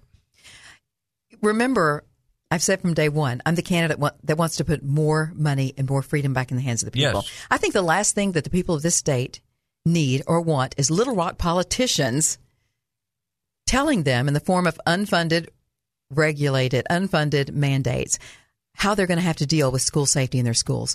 I think Little Rock politicians need to stay out of this and let the people and the, the, the parents, the school board members, the teachers come together in every community and decide on their own what is going to work best for their community. Every community is different. What works and what, what we might need in Little Rock schools, public schools, is different from what we might need in a more rural setting. And I don't want Little Rock to start telling school districts, you're going to have to hire this many security guards, armed guards for per student. Uh, I think it's better for the, the state government to stay out of it and let the people handle it in their individual districts. Well, a good example of that is Clarksville. I mean, they've already There are already schools that are doing. armed. I can tell you, as a certified firearms and state, uh, firearms instructor and concealed handgun license instructor, I've trained hundreds of teachers and administrators around the state who've been carrying guns on public school campuses for years. You won't see mass shootings on those school campuses, and if they if it did happen, it'd be nipped in the bud very quickly. Fewer people would die. All right, let's talk about a uh, Republican principle. Although I'll be honest with you, over the last four years, I've not seen as much of this as I would like to see. In fact, I'd like to see a whole lot more. Smaller government. How do we pare down what's become a behemoth just here in the state of Arkansas? Well, we had what eleven hundred new laws that came out of the last legislative session. What I, the people are in control of that. If the people will start paying attention to their state government and start telling their legislators, look, when you come home from a legislative session, what I want to hear from you, I don't want you bragging about how many new bills you have on your resume. I want to hear how many you've repealed off the backs of the people. See, we, government is never the answer. We need less government. Government is the problem.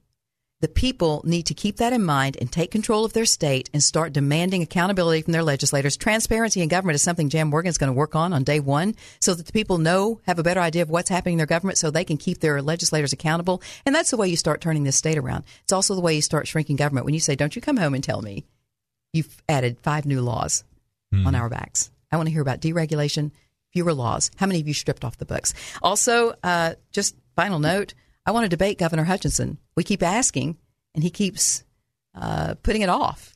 He says we have a mutual appear- appearance uh, at a Lincoln dinner or Reagan dinner. Well, that's not a debate. I want I want Governor Hutchinson and Jan Morgan face to face, one on one, Lincoln Douglas style, no media interference, and let us get real and get down to the facts for the people of this state. This is a formal issue of a challenge. All right. I appreciate you coming on, Yes, Jan.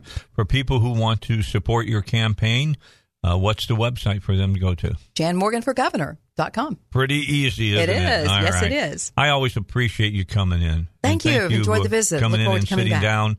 We- Normally we do this by phone, but it always goes better when we can sit down and look at each other. Absolutely. Yes. Thank you very much. All right, we got a break. Got to get Fox News. That's coming up next. My thanks to Jan Morgan. Listen up, veterans. If you're a senior wartime veteran or a surviving spouse of a wartime veteran, you may be entitled to an improved pension benefit from the VA. This benefit is designed to help pay for the cost of assisted living and in home care. As we get older, we may need the assistance of others, and this VA benefit is designed to help pay for that. Call me. I'm Kimbrough Stevens. In my law firm, the Juris Law Group specializes in helping folks get this much needed benefit, commonly referred to as aid and attendance. If you are a married veteran, you can receive as much as $25,000 per year, and we offer a no risk consultation. So call us today and get the benefits you've earned. We have a proven track record and we know how to qualify veterans for this benefit. Call us at 501 400 8250 or look us up online at Jurist Law Group, J U R I S lawgroup.com. Call us at 501 400 8250 or Google me, Kimbrough Stevens, and we look forward to hearing from you. All right, welcome back, Dave Elswick Show. Hope you enjoyed that uh, interview with Jan Morgan. I thought it was really a comprehensive interview. I asked her every question that I thought you'd probably want to know about. There was a couple areas I didn't get to ask about because we ran out of time. It's that simple. We talked. She'll be back on the show in the near future, and we'll talk some more here on the uh, the Dave Elswick Show. Well, we've got Joe and we've got Duck here. If you got a question about your car, your mama's car, your daughter's car, your son's car, your wife's car, your Yeah. ex-wife's car, Dad's Oldsmobile. yeah, you, you, Or you your can diesel call. truck or your pickup. Yeah, anything. Yeah. Eight two three zero nine six five. Eight two three zero nine six five. And uh, before we get too far into this, right off the bat, let's talk about the big car show that's coming up on Saturday, March the thirty first. Yeah, it's at the Pulaski Tech College out there, Dave. Okay, they're having their own Yes. car show. Yes. Okay. Bumper to Bumpers helped sponsoring that, and I think the National Street Rod Association and the Pulaski Tech College alumni. Very cool. Yeah. That should be good. They should have some great cars then. And then, Yeah. of course, what is it? The next weekend, we'll be doing ours, right? No. No, no, ours in June. June. Oh, in June. That's right. There is in April. Yeah. I forgot there's in April. Do you know what a week from Saturday is? A week from Saturday. Yes, I'm excited. Spring. Well, no, that that comes on a win or Tuesday or a Wednesday. A week Okay. from that. All right. Next, a week from uh, Sunday. Mhm. A week from Sunday, we spring forward. Cool. One hour. Daylight saving. Yeah, and I'm liking that. Be I dark, hate it'd be light in the driving home. afternoon. Yeah, me I too. hate driving home at nighttime, and that is exactly what's been happening. I leave when it's dark and I get home when it's Yeah, dark. Yeah, see, eh? we both are the same way. Horrible. Yeah, it is. Yeah, I, I like getting home in daylight. Yep, I do too. I like driving in day. Well, when we start off, it'll be still dark, but it Hey, I don't, I don't mind be leaving in the morning. morning. I don't mind leaving in the morning But than in after the dark. you're really tired, you don't want dark. I'm just saying. No, after them after them pounding that concrete all day, I'm ready for it to be daylight again. So, uh, you know, just uh, remember uh, what is it? The fourth is Sunday, so the eleventh is daylight savings time.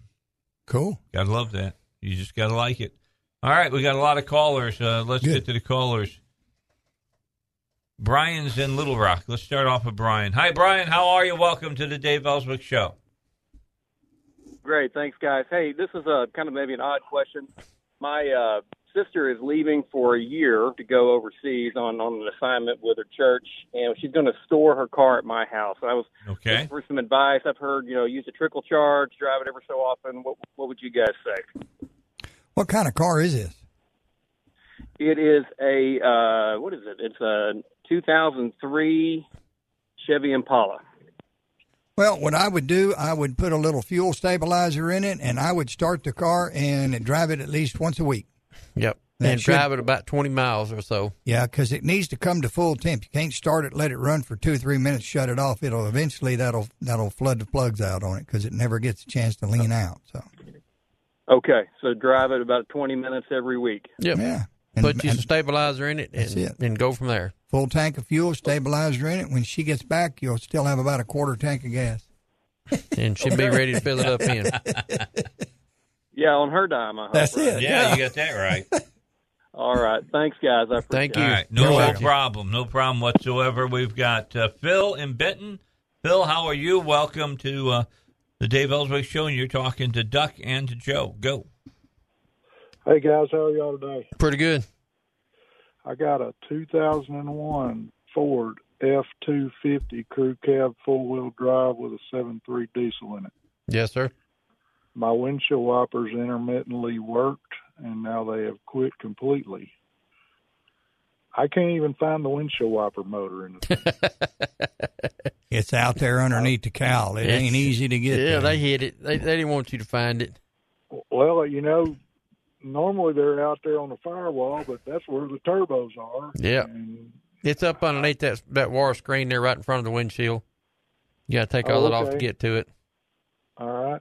So I've checked for the fuses, can't figure out Oh yeah, they made that Seems to simple be- too, didn't they?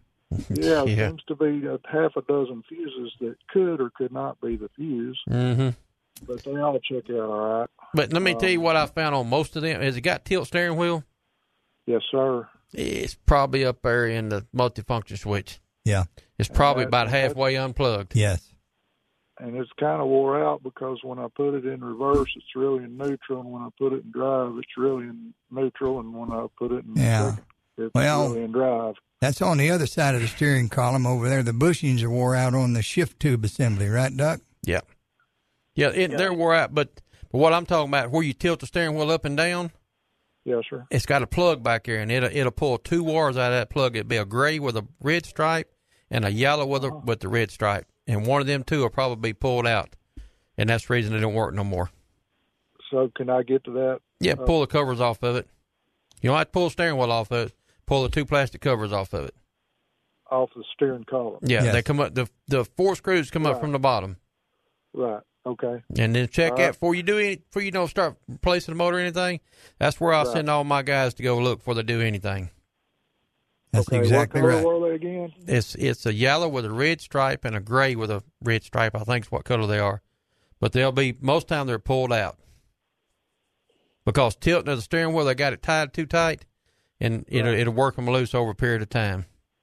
I got you. When you have those covers off, put you some bushings in that shift tube, and it'll Yeah. fix that indicator problem. Is that a pretty simple process? Yeah, that ain't bad Yeah, either. it ain't too bad. You know. Okay.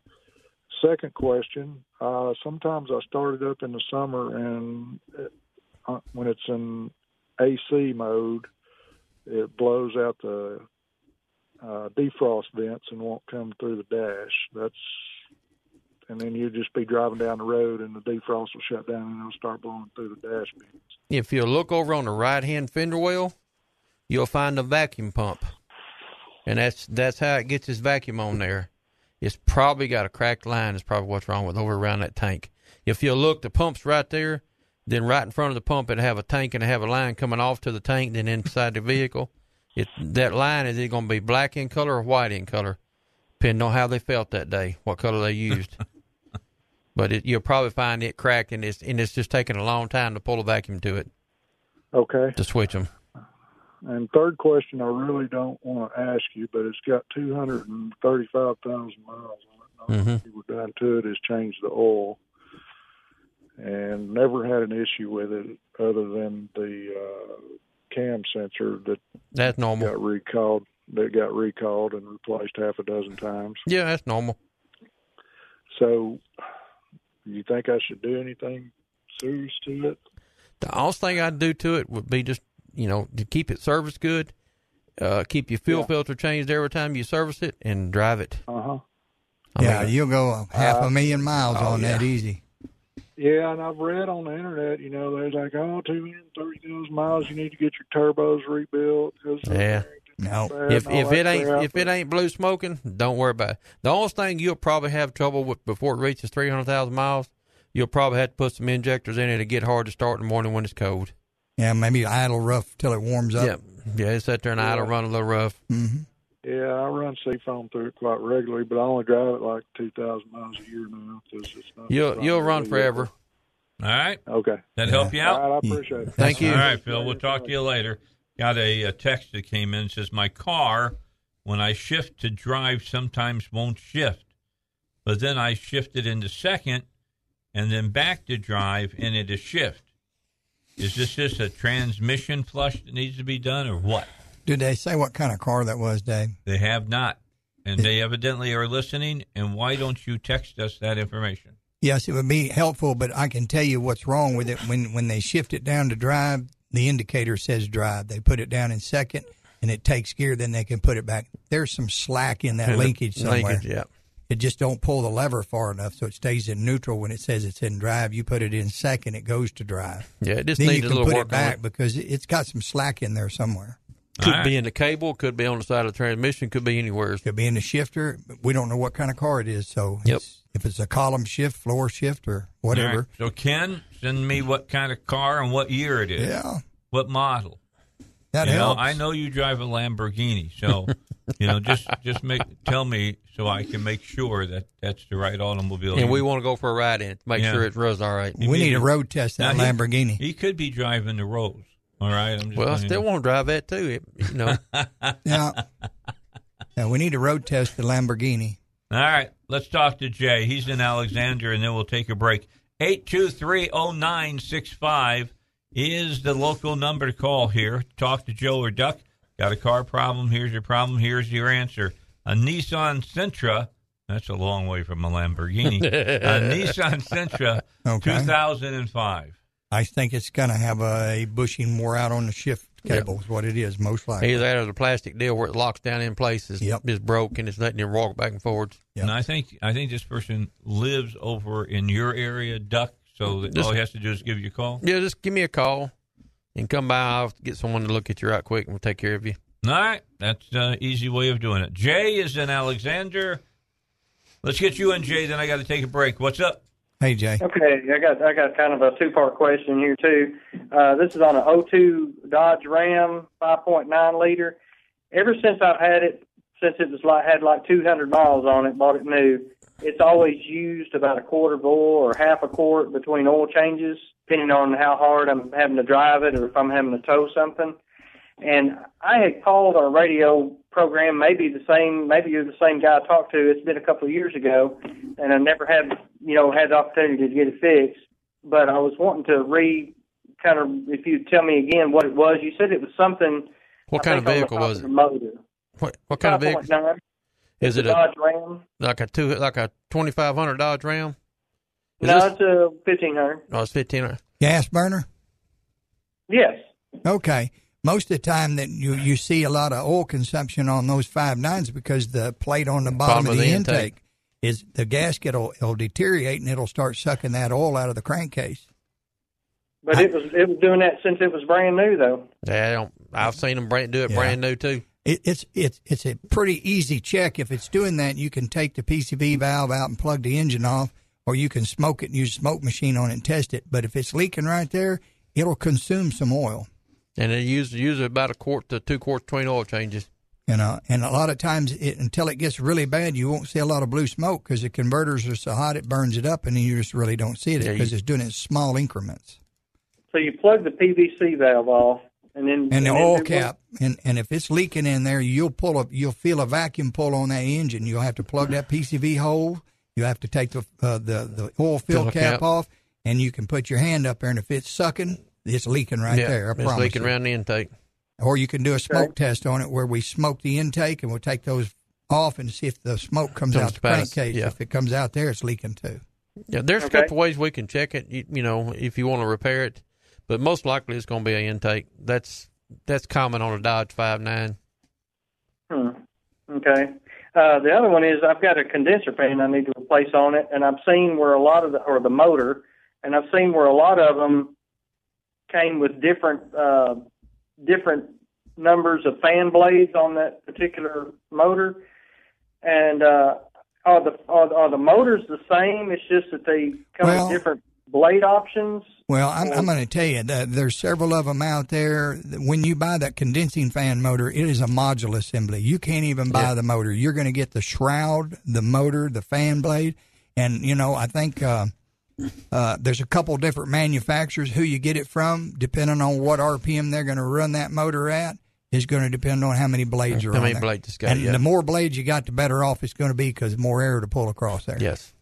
Right. I think Yeah, I've um, Dorman makes one that I think the original one had like six blades. I think theirs They got got, eight nine. on it, They or got eight or nine. nine. Yeah, it's, it's it to me. It's an improved design, is what it is. oh, the new ones are. Yes. Any of the aftermarket replacements will probably be better, better quality than what the OEM was because all the OEMs went out. Hmm. You know, the thing about that doing it yourself is you you have to take the condenser out to put that in.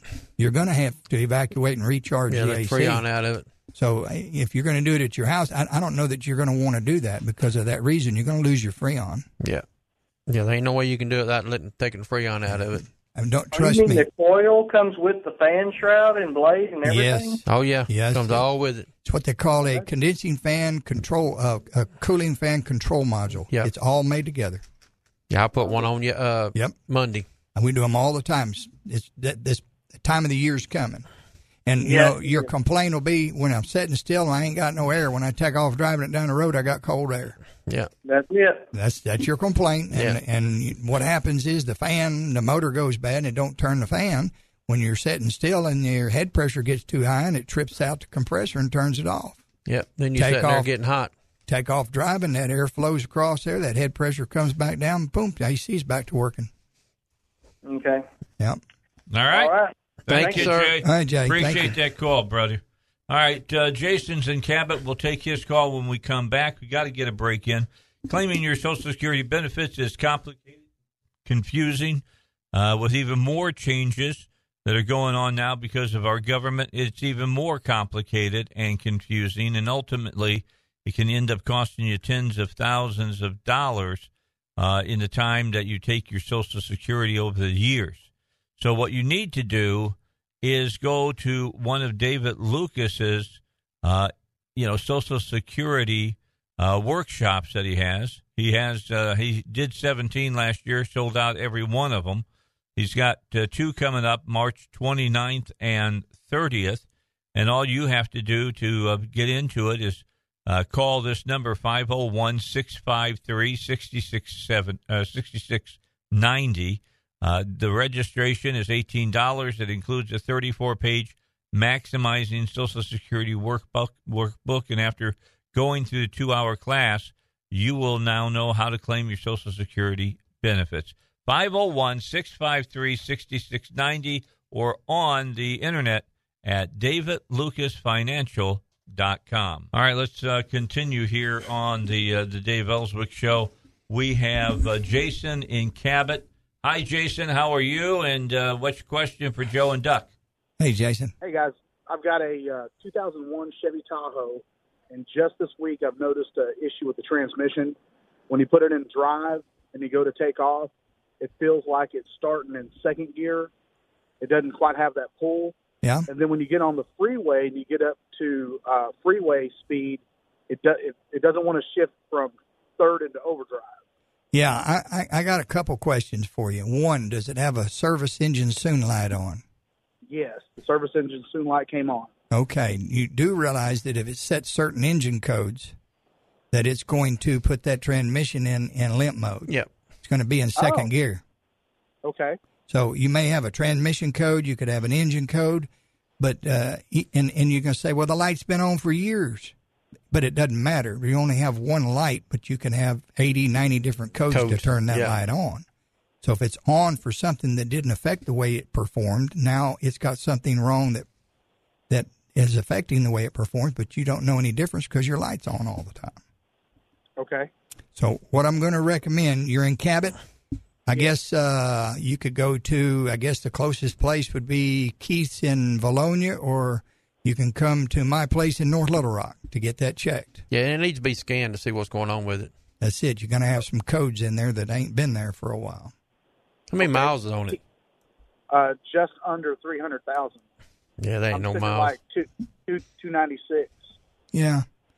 Well, you know, you could have something wrong in the transmission because it'll set a 700 code, 741. Yeah, it could be a 1780 Yeah, code. something like that. So you just need to come by and let us check it and see what's going on, and then we can advise you whether it needs to be at the transmission shop or if if it's, if it's something engine related. It can have a throttle body code in it. it there's several things Yep. in there that can cause it to set and put it in limp. Okay.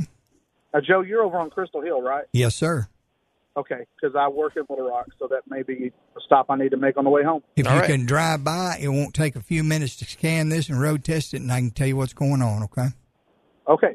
Thank you, All Jason. right, Thank you. Jason. Appreciate you. Danny's in Bryant. Danny will talk to you, but I've got to get to Fox News. We're up next. We'll hear about Hope Hicks resigning. That's all coming up here in just a moment. Joe and Duck will be with us in the next half hour as well, and we got some other things that we've got to talk about as far as the uh, car show that's happening Saturday, March the 31st. All that and more on the uh, Dave Elswick show. But first, we've got Fox News for you. We're back with you. Let's go to Danny and Bryant and a another question for Joe and Duck. If you have a question, 823 0965. That's 823 0965. That's uh, gas burners, diesel burners, you know, passenger cars, pickups, and 18 wheelers, whatever. You can call it. Yeah, they'll take, Wait, wait, they'll take wait, it on. wait. No lawnmowers neither. No, lawn. What? I just We talked just to talked Joe. about Dave's lawnmower. Yeah, That's talking you and about mine. Dave. Oh, okay. All right. Let's talk to Danny. Hey, Danny. what's Hey, up? guys, good afternoon. Hey, I'm doing good. Um, I have two questions. The first is on a 2012 Ford Focus. Uh, driving along, and I hear a pop through the speakers, and then the radio goes off, and it won't come back on until I restart the vehicle. I, I'm going to tell you uh, uh, what kind of radio is in that.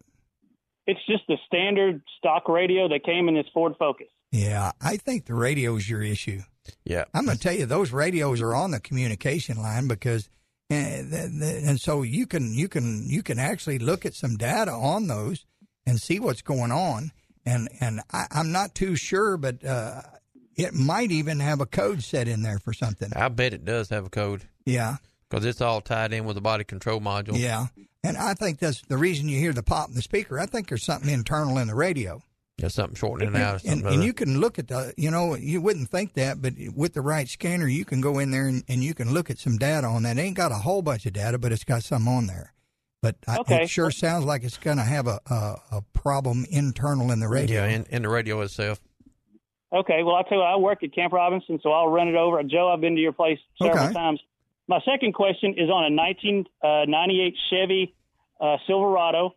When I go to unlock the door with the key fob, it's you know it's a 98, so it's a pretty old truck. It, it just doesn't have the power to unlock the door anymore. Well, that that's just a wore out door Motor, lock yeah. actuator. Yeah, that's your little uh, electric motor down in the Yeah. door. Its age just wore out. It'll probably of pull them down pretty easy, but it won't push that button forward on that door panel because that that goes up there to a lever and it just click, clicks it one way or the other. When Right. when when that solenoid is retracting, pulling down, it'll pull it. But when it has to stick and push back up, Yeah, it's just ain't wore out and it's weak. it. You can Okay, put so your finger up there and help it, and it'll do it. Right? Right, right. Yeah, right. it's wore So, out. What am I looking at for the the door? The actuator on that, I think the actuator on the 98 model, this is going by memory, I think the actuator is about 70 bucks, isn't it, Duck? I was thinking somewhere around 65. Yeah. I think that's the cost on it, and I think you're going to spend uh, hours labor. You have to take door panel and everything off, get in there, and it's riveted on there on You that, cut that the inner rivets. panel. Got to drill a rivet out and put a put another one in there. I think you'll spend probably about a hundred bucks labor putting it in. Somewhere in the $200 Yeah. range. With tax, probably up about two. Yeah. All right, gentlemen. Hey, I appreciate you, and I really do. Uh, Joe's a garage, great place to go. Thank you. I appreciate Thank that, you. Danny. All right, Danny, appreciate your call, and we've cleared all the lines now. Man, we had a just a whole bunch of people calling in right off the bat. 823-0965 if you want to have a question answered. Call now. Don't wait till the last three minutes of the show and getting behind a couple other people when we're trying to, you know, do an American Express commercial and Yeah. answer it for you. Boy, you got to be old to remember those. Yes. That guy talking so fast, or or maybe they thought we're going to stick a gorilla on him. Could be. I don't know.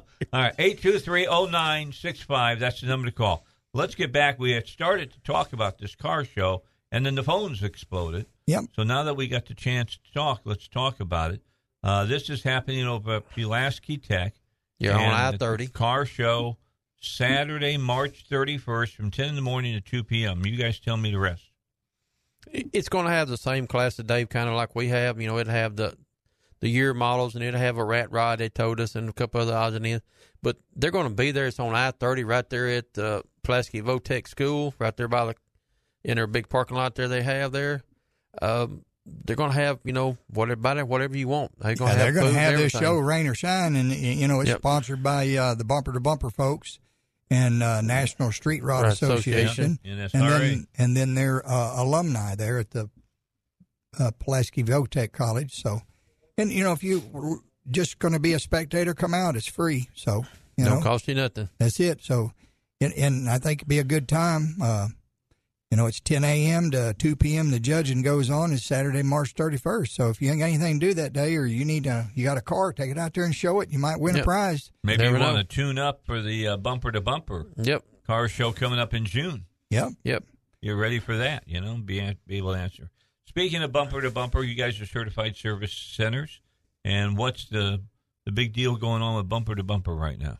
The big deal is they providing us with quality parts at a quality price, and the service is great, isn't it, Doug? And we don't have to wait. That's it. Sooner, quicker, faster. We love that. Yep.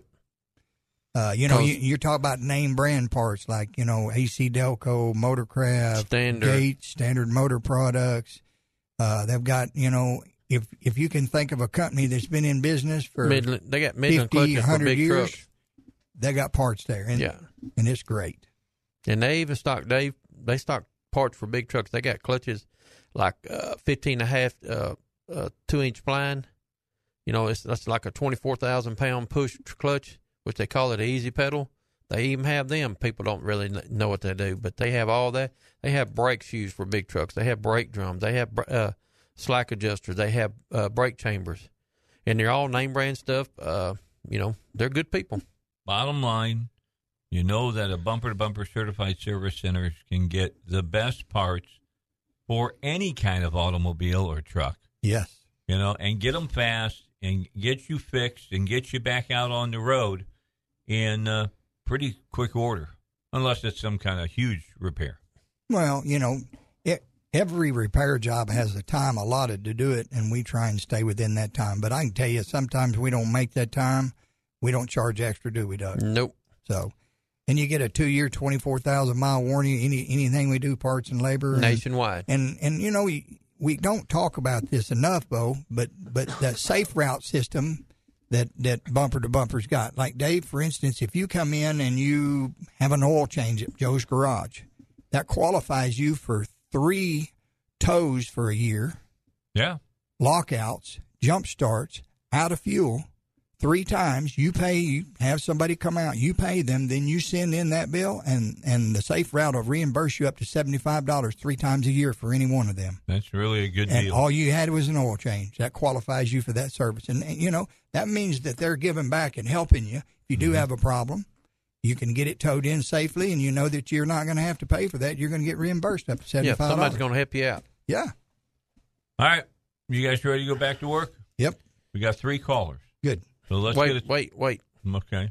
We're going to give away a vacuum cleaner today. We've been giving away it's on, on a five gallon bucket, Mhm. but you must come to Dickey's in Bryant to pick it up. All right. Evans Automotive. So let's clear off the callers first. We'll call, we're going to clear off the callers first. Then we'll, then we'll open up the we'll phone open line. my phone lines up. All right. David is on the road right now. Let's talk to him before he gets out of our uh, our listening area. How you doing, David? Hey guys, how are y'all doing? We're, we're great, man. Great, great. Uh, hey, I've got an 08 Dodge Avenger with a 3.5 liter six cylinder, uh, and it is uh, like going into uh, limp gear or first or second gear Mm-hmm. uh, while just driving. Um, and uh, when it does that, I can pull over and cut the key off and turn it back on, and then it will shift uh, smoothly again. Yeah, you you got a check Probably. engine light on too, don't you? No, actually, no. There's no check engine light on. Well, it's still set a code because you're in limp mode. So if if the light ain't on, that means it's burned out. I, I can tell you that for a fact because they- it's got to have a, a check engine light on because what happened is when you turn the ignition off, you reset it, Setting restart everything. it. You, you it it's it's it's going to run again and do fine until it sets that code again. It's either a transmission code or engine fuel management code misfires.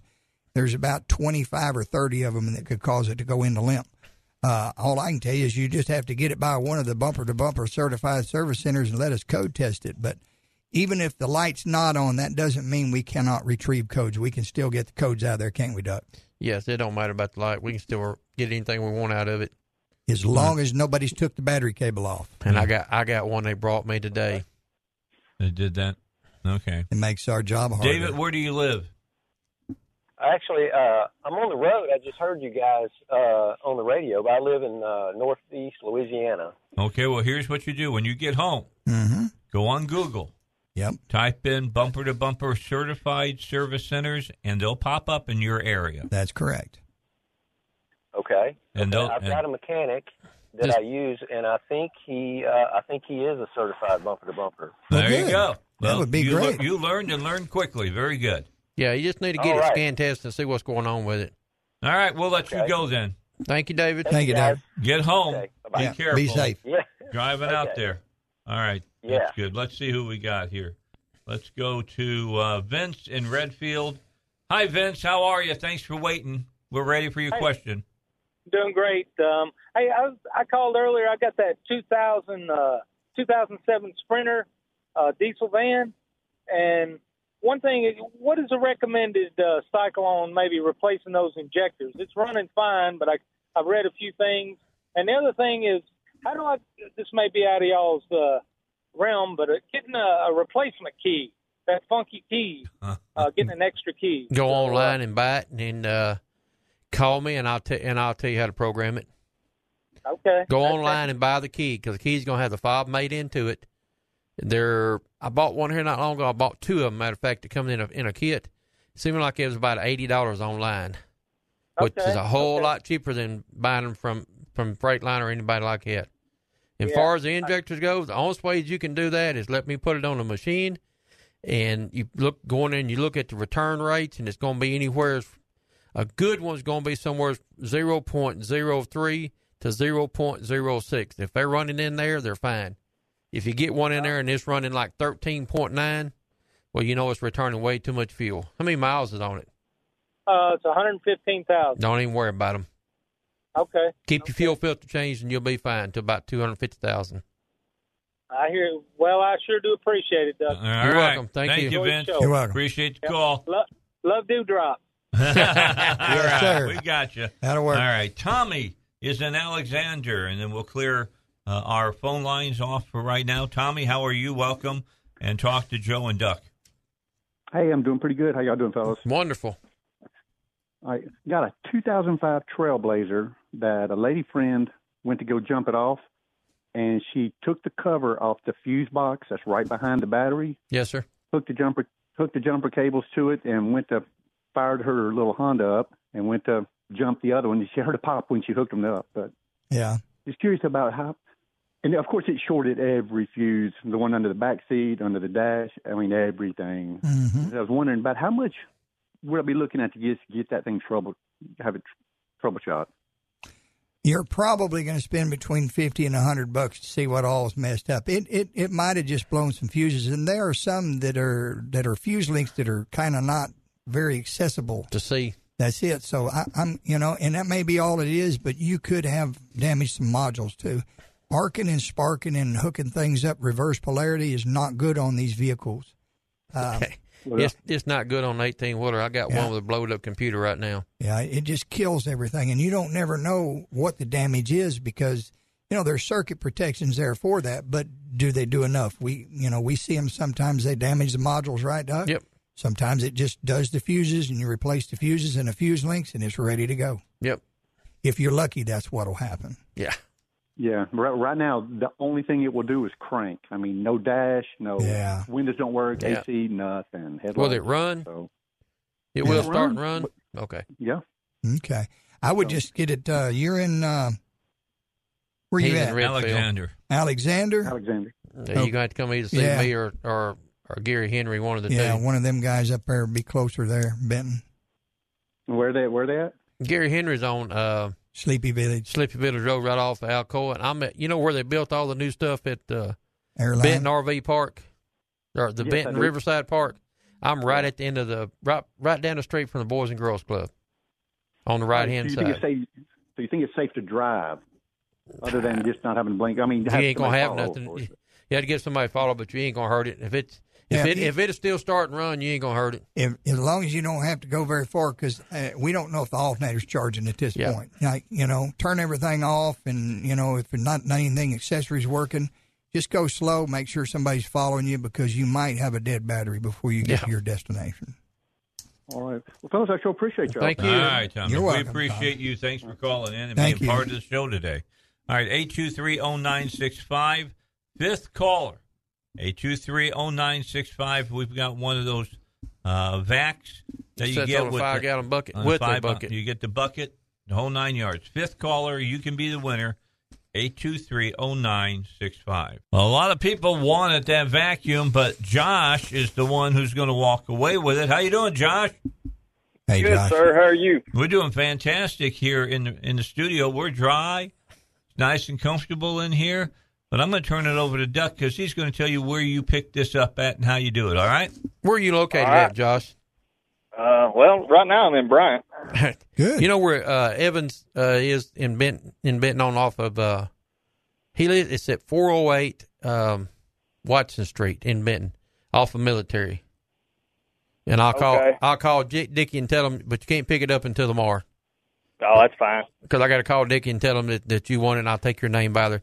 You have to have your driver's license. That's where you pick it up at. All right, Evans Auto Repair. Evans, no Evans Auto Parts. Evans it's, Auto it's bumper to bumper. If you're going down military and you go past the Arvest Bank, when you go, Yep. there'll be a Regions Bank, and then there's uh, some tar company right in front of them. Turn right down beside it on Watson Street, and they're right there behind it. All right, man. Sounds good. Thank All you. right, What kind it. of car you drive, Josh? Thank y'all. Hey, Josh, what kind of car you drive? yeah. Oh, uh, Honda Civic, What year? uh, 2014. Okay. All right. You had good luck with it? Not broke down anything? Well, I just bought it not too long ago because save a little gas. Yeah. Good cars. Yeah, that's a good vehicle. We're just curious. We always ask what you're driving and what you think of it, and we've had some people say I hate it, and a lot of people say I love it. So yeah, we're just getting feedback. So Yeah, it ain't bad. It's Okay. just a little gas saver. All right. Thank well, you, we Josh. appreciate you calling Yes, in. Yes, sir. Sure do. Use that uh, that dry vac. You like yeah, it. you can wash, you can vacuum your car out Yeah, now. absolutely like that. You get off on that. I Yep. like them. I like them. All right, let's talk about oil. Oil. You guys use the same place for your oil. B and M B and M oil. That's now, it. Now, Angel. no. Do you say oil or do you say Earl? Earl. Earl. Yeah. Earl. Yeah. Earl. what- Earl who? Yeah, I'm I'm with you on that one. Earl the Where I came from, they call it oil. All right, not Earl. Actually, it's Chevron Havoline motor Okay, oil there is you what go. it is. We'll get specific. Yeah, it's the good stuff. I'm telling you. It's got the shield in it and keeps it from uh, sludging up and gumming up, and it's got uh, any weight you want, any type, whether it's synthetic, synthetic blend, high mileage, or if you just want conventional oil. And uh, they have everything we need, and they do us right as far as the price, and it's a high quality product. We love that. Uh, Chevron Havoline, and the name Havoline has been around for years and Hundreds years and of years. years.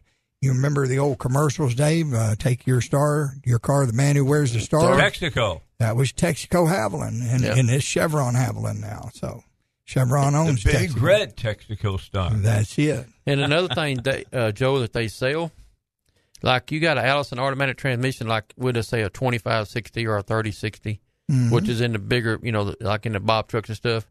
They have to have one kind of fluid and one kind of fluid only to make them work. And most time you got to buy it from uh, the Allison Manufacturer. Yeah, the, the Allison dealer. They have they make that oil For for, them. Yes. and it's about half price what you buy it from the dealer from. See, we pass along the quality stuff at a quality price too, Yes. and that's what it's all about with B and M oil. They do us right, Dave. Yeah. All right. And Dave, when you come out, you can get to see my new awning with B and M oil on it. Yeah, it looks good. Took you a while to get that done. And you ain't gonna believe what happened. No, no, we won't talk about it right now. It's got a hole tore in it. Oh, Lord. We don't have time to talk. Storms. All right, let me just say thanks for you guys coming by. Thank, you, Dave. All right, so uh, Duck and Joe will be back next Wednesday. They come on every Wednesday at 4 o'clock. When we come back after Fox News, got a therapist on. We're going to talk about sexual addiction. You know, I'm the world's biggest lesbian.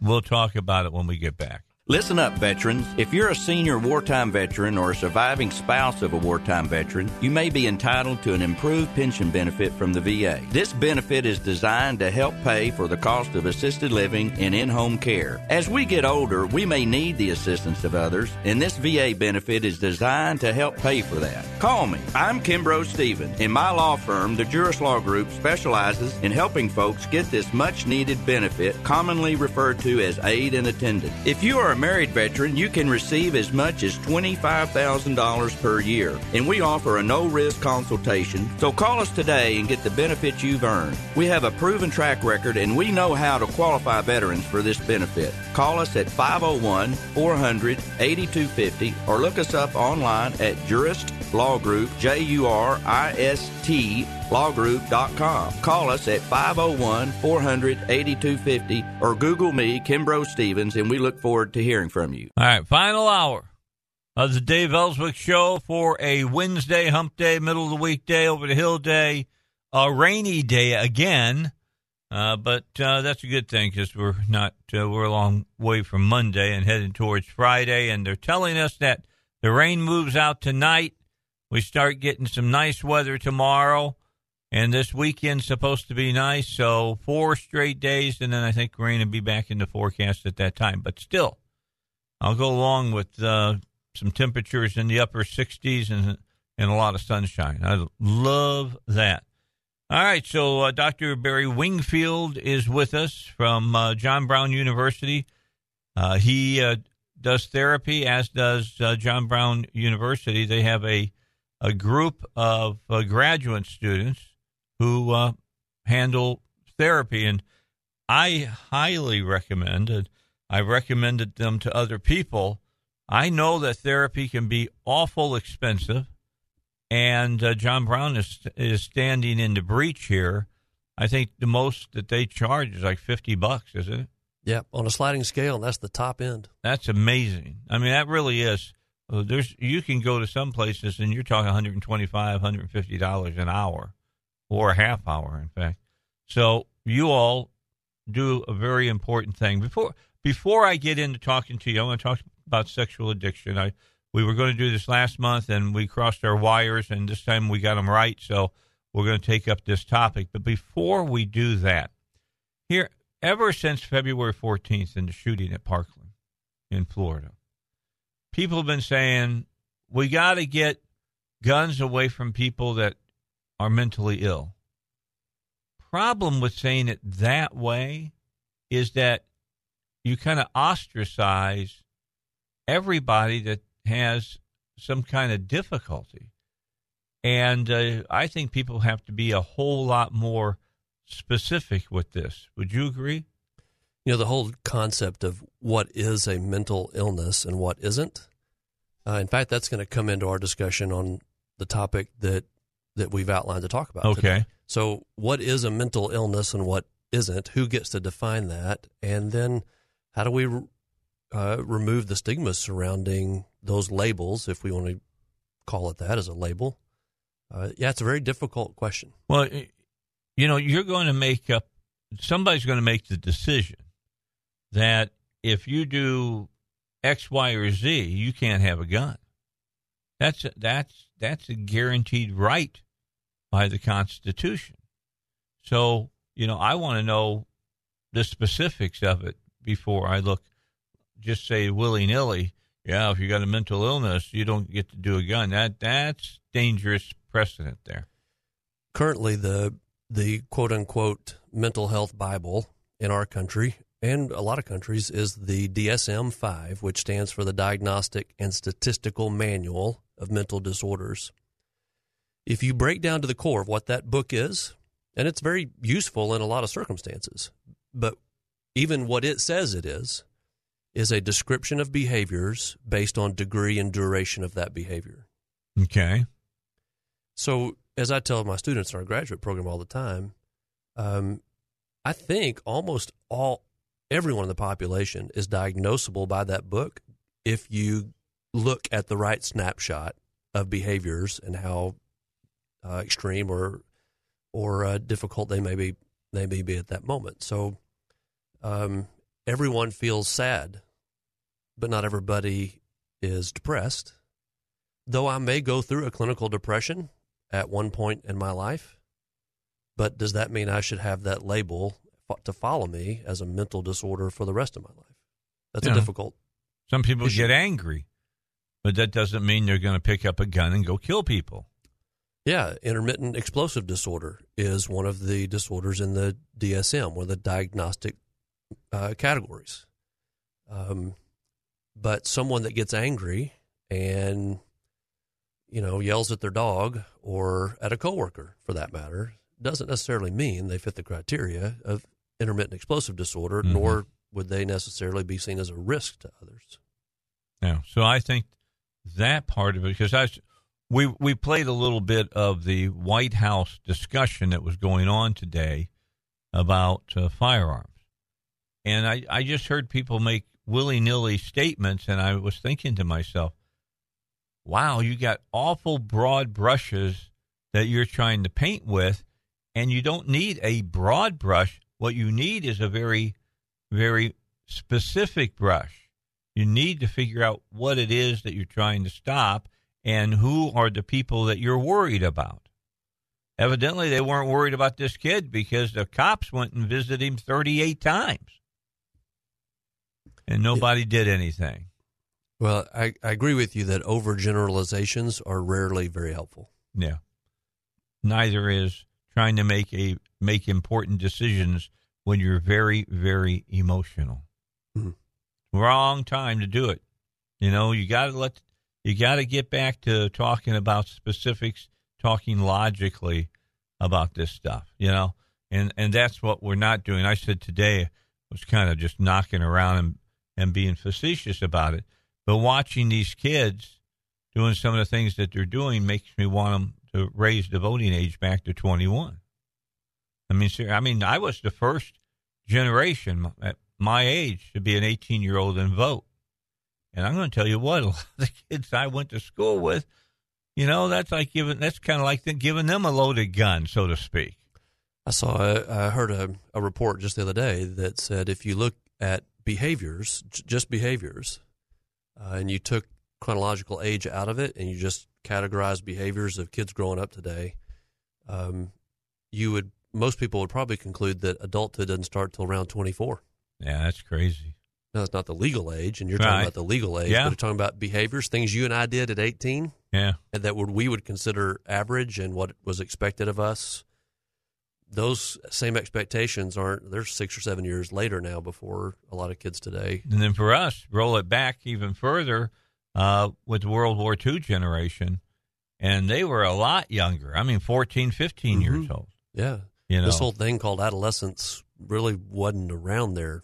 You know, because by by your teenage years in that era, you're participating in farm life, you're mentoring on a job site, apprenticing, Mhm. you're learning how to support yourself. It's really important. That, that's something we should sit down and do a a, a day on. Yeah, what is adulting yeah. these days? Yeah, let's we'll talk about that.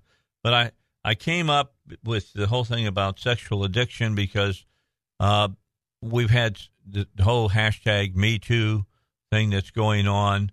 We got somebody like uh, Weinstein who evidently had some kind of serious serious problem. Here you go. I'll put it up. Let's see if we can get it. I saw you got a put- camera. We can. There you See, go. go to my camera there. There you go, Mr. Weinstein. He's right on the front of Time magazine there, but he's he's got serious problems. Uh, so did Weiner. He had serious problems. So what? I'll just ask you to start off by giving us uh, the right definition that we should work off of. And that is a big question. I think a bigger question than a lot of people um, realize. So uh, we kind of have to first look at a definition of addiction. Okay. In general, because the big question about sexual behavior and addiction is can you put those words together? All right.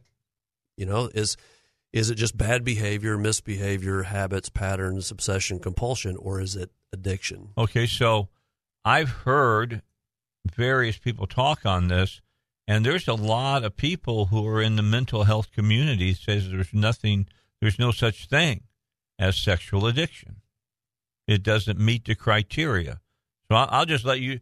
Um, first of all, do you think there's an addiction with in sexual addiction, or do you think that it's not, and we need to call it something else? I think it's important to think about two different. There's two um, two elements to look at here.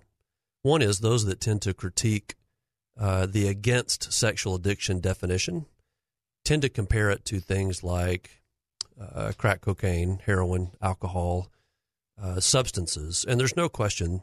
Uh, there's no one debating anymore that substances that you can get addicted to substances. Correct.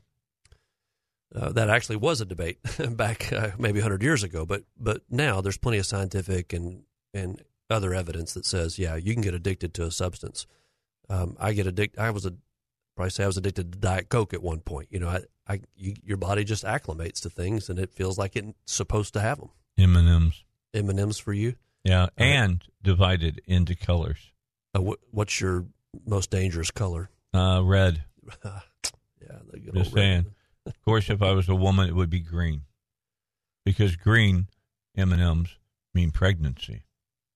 Well, I'm learning a lot here, Dave. I really appreciate the education. This is why the doc comes on my show. I got to learn these things because I just missed all that. All right, so I'll let you pick up again. I'm, I'm just being facetious, and I got to quit cat chasing rabbits. Go ahead. That's all right. That's all right.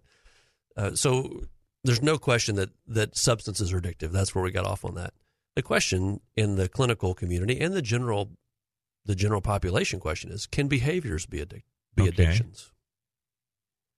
Um, and there's lots of behaviors that a lot of people do repetitively. Maybe you could even say compulsively. I think you could even say to their own detriment. So even in the face of adverse consequences, when they could tell you nothing good is there's nothing good about this, but I do it anyway. However, is that is that because they have an underlying mental disorder? I mean, somebody who's a narcissistic person and a psychopath does what he's doing because he's got something mentally going haywire. Mm-hmm. I mean, is that what we're talking about, or are we just talking about? I've got, and even if I say, well, I, I want to wash my hands all the time, you're OCD, okay? I mean, I just Yeah, th- what I'm there- saying. and, and there's no question that that some behaviors have uh, beginning points like that. However, um, there's also other behaviors that you can't point to a diagnosable mental disorder Okay. like that. All right. That are maybe we would start out just calling them uh, bad choices. We might start out calling them um, lapse of judgment, or that's just how things are, Mm-hmm. and that's what.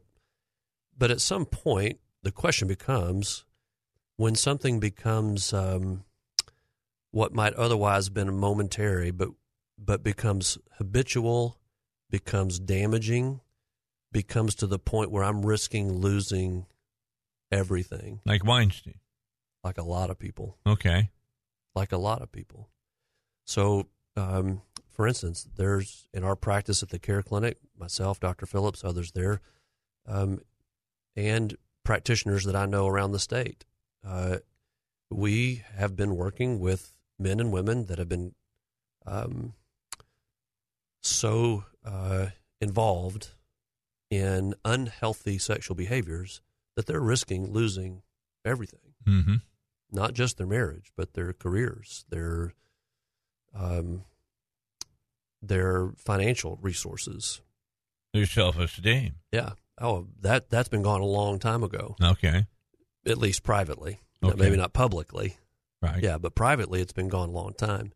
And these are people that are very, very successful. These are um, people that you and I know. Uh, these are pastors from area churches, doctors in local hospitals, lawyers in local practices, business owners, um, Men and women. men and women. Yeah, about 75% men, about 25% female. Um, and so if you looked at every other aspect of their life, so to speak, you wouldn't say, oh, well, there's somebody with a mental disorder. Actually, you'd say there's somebody very, very successful that a lot of people are trying to emulate in a lot of ways. And so it, it really reaches across so many populations and spectrums. Just in, so there's some parallels that honestly, to just between me and you, and I guess everyone that's listening, In the nearest fence post. In the nearest fence post. um, it doesn't really bother me which side of that de- of the definition war you land on. Calling it an addiction or calling it a, a a bad habit that just got out of control, whatever. Yeah, it's destroying somebody's life. There are there are lives that are at risk, and there are careers, businesses, occupations, families, children. There's so much on the line with what's happening that I don't care what you call it. I just think that if you have the opportunity, take the opportunity to get help. All right, let's take a break. We'll come back. We're going to talk to Dr. Barry Wingfield some more. If you got questions about this, 823-0965. 823-0965. Uh, Dr. Wingfield will be on with me the last week of every month on Wednesday at 5 o'clock. And every month we'll take up a different topic. Uh, usually we'll be looking for what's in the news or whatever because it'll be on everybody's mind and we'll talk about it. Let me give you a number that you should have written down somewhere 982 7451. 982 7451. That is the number for Sonny's Auto Salvage, your number one choice for recycled auto parts. You know, it's not necessary if, if you got a car that's got, like me, 300,000 miles on it. You may not want to go out and buy a brand new, new EOM part, you know, one that is new, never been on a car or whatever. Uh, I don't do that anymore. I, I call Sonny's, like when I had my 2009 Corolla and it needed a, uh, a transmission. I called and I asked uh, RD there if he could get one. He says, uh, "Give me a moment." And he went on his computer and he says, "Yeah, there's one. Take a couple days to get it, and then uh, what do you want to do, Davis, about, about doing it?" And I said, "Well, I got a, a mechanic." He says, "Well, you know, I've got mechanics here that'll do it for you." And then I said, "Well, what what's the uh, warranty on it?" He says, uh, three years, parts and labor, and unlimited mileage." That's the unlimited mileage. That's all he had to say because I had the three years uh, on there, parts and labor, but I had 36,000 miles uh, with this one place, and now I'm being told unlimited miles, and that's really important to me because I can knock off 36,000 miles in one year. So we went ahead and went with uh, Sonny's Auto Salvage. The car runs absolutely perfect. There are people put it in. There are people uh, returned it to me, and it's running just like a top. Sonny's Auto Salvage uh, recycles uh, because it provides jobs and contributes to the economy. It's done without government funding. They do it because the business makes money.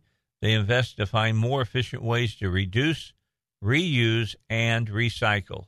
So call Sonny's Auto Salvage. Save yourself some money, about 50% that you'll save just on the part alone. 982 7451. All right. Uh, if you have questions as we're talking, 823 0965, 823 0965. Before I get back to Dr. Wingfield, let me remind you about Safari Pets 808 West Main in Cabot. It is the largest independent pet store in the state, and it is in Cabot, Arkansas. Uh, they got pets, uh, you know, whether it's just a regular dog or cat, or if you got something that's exotic, like a hedgehog or a snake or a tarantula, uh, which they have as well. They offer everything you need for taking care of your pet and your pets, as well as they've got information.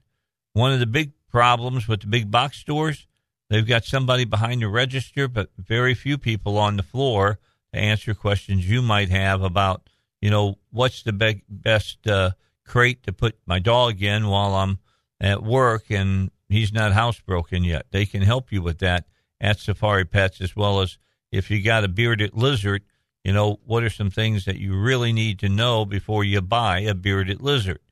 They'll help you with that as well. A date to circle on your calendar, April 14th.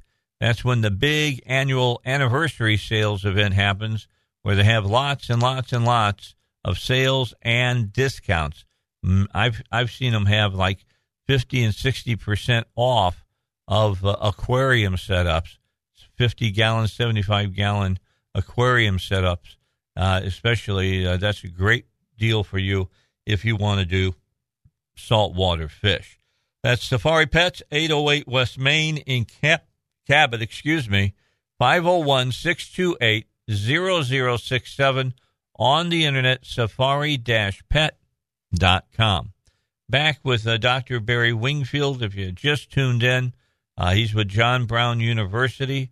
Uh, they have a special therapy department, and they take good care of of uh, giving people quality therapy at a a really great great price. And we're going to take Fox News and then we're going to come back and talk further with him.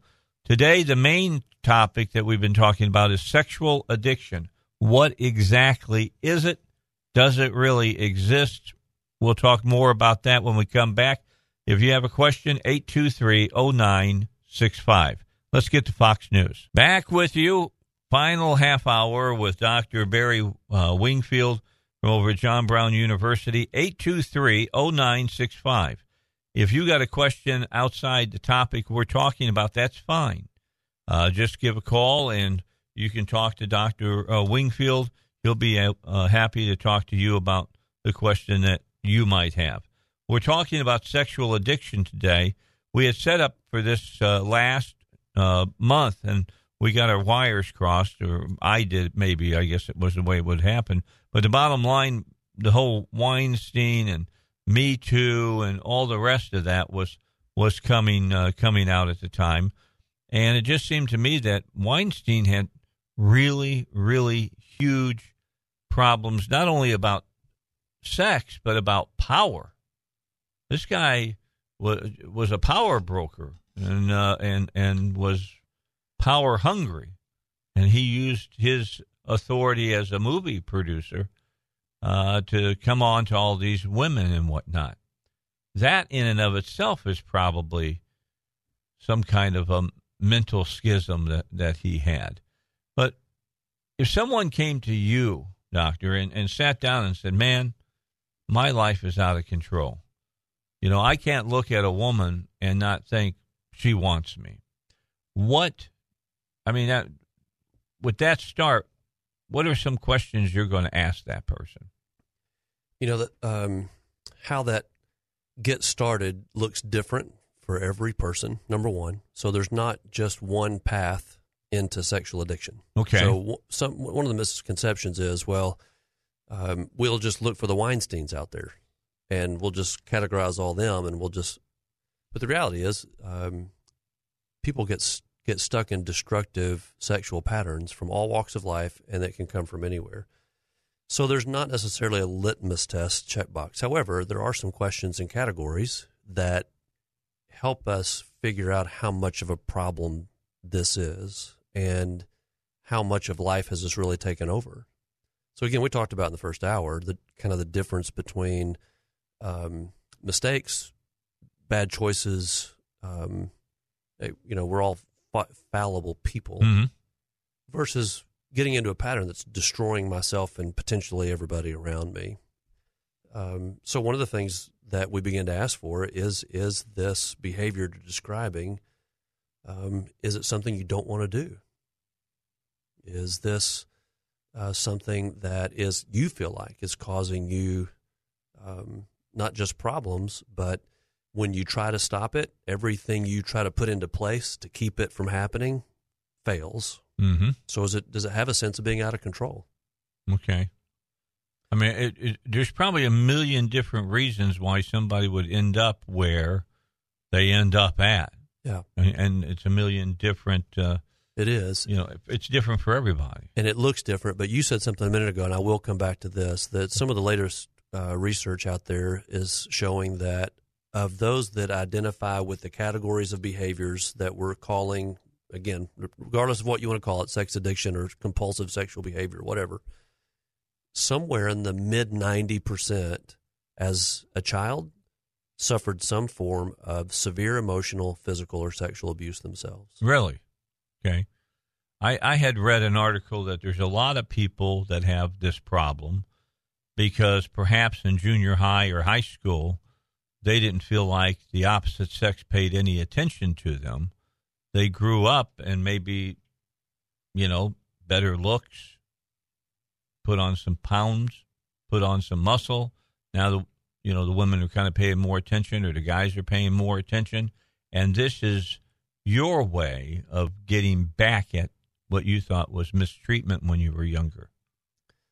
I'm not going to say that that might not be a piece of someone okay. that finds himself caught in there. Right. I think it would be probably um, overstating it to say that that's the case every time. Okay. okay. No, I'm not saying every time. I'm just saying yeah. some people that's how they find themselves in this position. You know, they actually can wield some power now and they don't feel powerless. Yeah, yeah. From that perspective, I, th- I see exactly what you're saying. And there's no, um, there's not a lot of debate that these behaviors can begin from that an early experience that was traumatic at some point, Which damaging would and traumatic. You that, that powerless feeling. And I want to fix that. I want to not feel that anymore. Right. And so I'm going to explore. Uh, I might use. Sometimes it is substances because mm-hmm. I get a physical euphoric high. Correct. I feel like I'm dominant. I'm in control. If I'm taking a certain substance and I feel strong and masculine or feminine, whatever it is.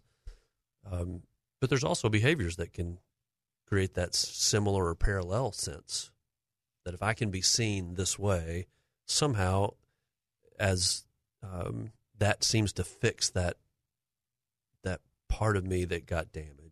Now, it just seems to me there's got to be somewhere, somehow, that somebody felt that they weren't worth. You know, their their self worth was destroyed somehow.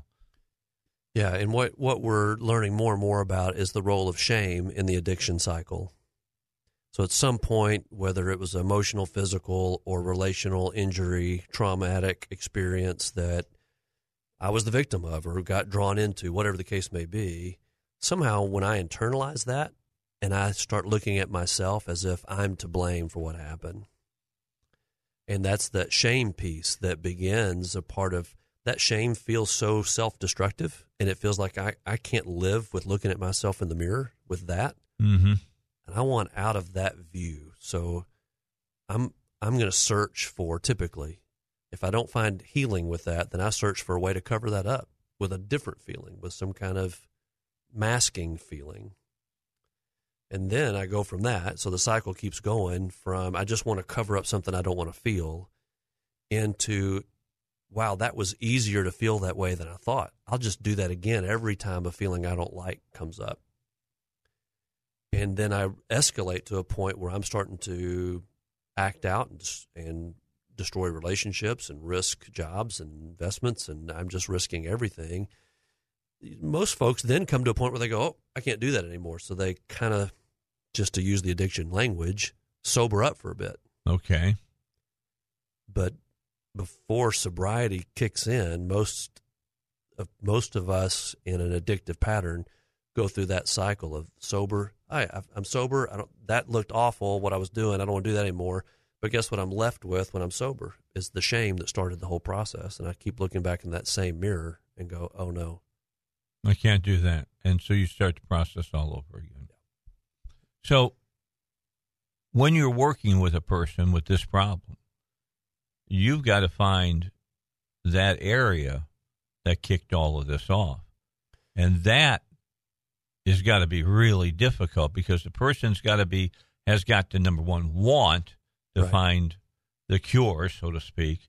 And that can be incredibly painful. extremely painful." It might be something I've covered up for decades, years at least, most of the time decades. And here's where the addiction becomes its own its own thing. While it started with this, now it's its own self It's a vicious sustaining circle. thing. And so the first um, attack, if you want to call it that, is to attack the addiction behaviors because we have to get and maintain some level of sobriety or we can't even access the things that kicked it all off. Hmm. So we have to look for sobriety, and most uh, most people are familiar with the twelve step approach, and even the Christian Yeah. version of that, the Celebrate Recovery uh, ministries that are in a lot of churches now, um, which is another maybe a whole nother topic one day. But it um, it's encouraging to me to see a lot of different churches now stepping into that battle and saying, yeah, there, there's maybe some sin behaviors, but that doesn't mean we're not going to provide help and resources. Well, yeah, I, I will probably come back and I'll bring this up in the last segment because John Brown University is a faith based university. That's right. And I, I know that the only way to truly uh, heal somebody is through the power and love of Jesus Christ. So Yeah. The way it's going to happen. Yeah, and we would might even say that's beyond our human Yeah, ability do to that. do. Uh, that's between all of us as individuals and and the Creator and the Creator. But it doesn't mean that we can't c- find helpful ways to come alongside Correct. someone and say, "Listen, I know you're in a lonely, broken place. I know you think that you're not worthy of anybody's love or attention. I know you think that that you, if anyone knew what was really going on with you, they would never look or speak to you again, and you would be isolated, or it feels like you're going to die. And what we're saying at the Care Clinic at JBU, and what others that are doing Celebrate Recovery and other recovery ministries is saying, you know what? We've all sinned and fall short of the glory of God. There's we none of us have Everybody. well, none of us have earned our way into any kind of No. right, right relationship with God. So how about you let us just come alongside you and let you know beyond first of all, beyond a shadow of a doubt, you are not alone. You're worthy. You have worth. I mean, look, every person has worth to God. That's right. So they should have worth to us. Yeah, but the addiction and the shame cycle covers that where I can't see that in myself very well. Yeah. And I just start believing that I don't have any worth left. So how do I cover up that sense I use again or I act out again because I get that kind of false, very thin but momentary relief because it looks like I'm feel good or I'm powerful or whatever that piece is filling for me. What's your drug? I mean, that's basically what we're saying. What's your drug? Is sex your drug? Is cocaine your drug? Is uh, fentanyl your drug? What's your drug? Something you're using like this to get rid of the pain. For so some you people, don't have it's to how much money they stuff in a bank account That's that they exactly right. never intend to spend. Absolutely. All right. We'll come back. We'll finish up our discussion. Good discussion today. Dr. Barry Wingfield from John Brown University. Don't forget about my friend uh, Earl, who has, of course, uh, the folks over at uh, a plumbing company that can really, really help you uh, get the kind of job that you want done and get it done exactly the way you want it done because he's got the people working for him that are professionals. He's got the service that he has that are professional. Had had a guy send a letter uh, to Earl that I saw the other day. He showed me the letter about how uh, the folks had taken care of his problems uh, that he needed fixed, and did it in such a way they they called him to let him know they were going to make their appointment exactly on time. They looked at the problem they that he had. They identified that problem. They fixed the problem. They uh, charged him what he thought was a fair price, and uh, you know they did a great job for him, an absolutely great job. And of course, I'm talking about Aero Plumbing. I mean, I've used Aero Plumbing many, many times. It, it's my hope that talking about other people and what they've gotten through Aero Plumbing, you'll use them as well. Best way to find them, just go to Aero Plumbing, uh, aeroplumbing.net or just Google Aero Plumbing. You find all of the information you need to contact them. But use them and know that they will fix your problem and they will treat you with the highest respect uh, possible. That's Aero Plumbing. I want to remind you about uh, Lewis Family Beef. They own their farm out in Greenbrier. Their cattle are born on their ranch. Their cattle are raised on their ranch. Their cattle are sent to the packing house from their ranch. Uh, they don't use any antibiotics. Uh, if they they do, let me rephrase that. They use antibiotics if they've got a sick cow, but they don't sell it for food. They would never sell you uh, beef that had been treated with antibiotics, nor will they uh, sell you beef uh, that they've injected additional hormones than the nat- natural hormones that the cow uh, produces. They sell a quarter, a half, or a whole cow.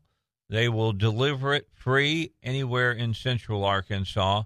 Now, the packing house calls you, uh, depending on how big of the order it is. They'll call you, ask you uh, how you want the uh, uh, cow prepared, how you want it cut, and then they'll call the Lewis family uh, uh, beef folks when it's ready, and then they'll deliver it to your home absolutely free. The cattle are raised stress free. They're out uh, grazing, things of that nature. If you know anything about cortisol, things of that nature, you know that when that's dumped into your bloodstream, it it makes uh, the meat not as tender as it is when it's not present. Uh, when I go deer hunting, I watch the deer through the scope, and I don't shoot until they're like really relaxed. That's when I'll try to get the kill shot in, and it and uh, kills them before the cortisol is uh, let go in the body. You need to call Cody or Sarah Lewis at 501 514 1494. 501 514 1494, and they'll walk you through this whole process. Here's what I do know I've eaten tomahawk steaks, I've eaten uh, some uh, ribeyes, and I've eaten uh, their ground beef and their uh, roast. And it tastes better than anything I've ever bought at a big box store. You can get that too. Uh, you can find them on Facebook as well, facebook.com, Lewis Family Beef. Call them.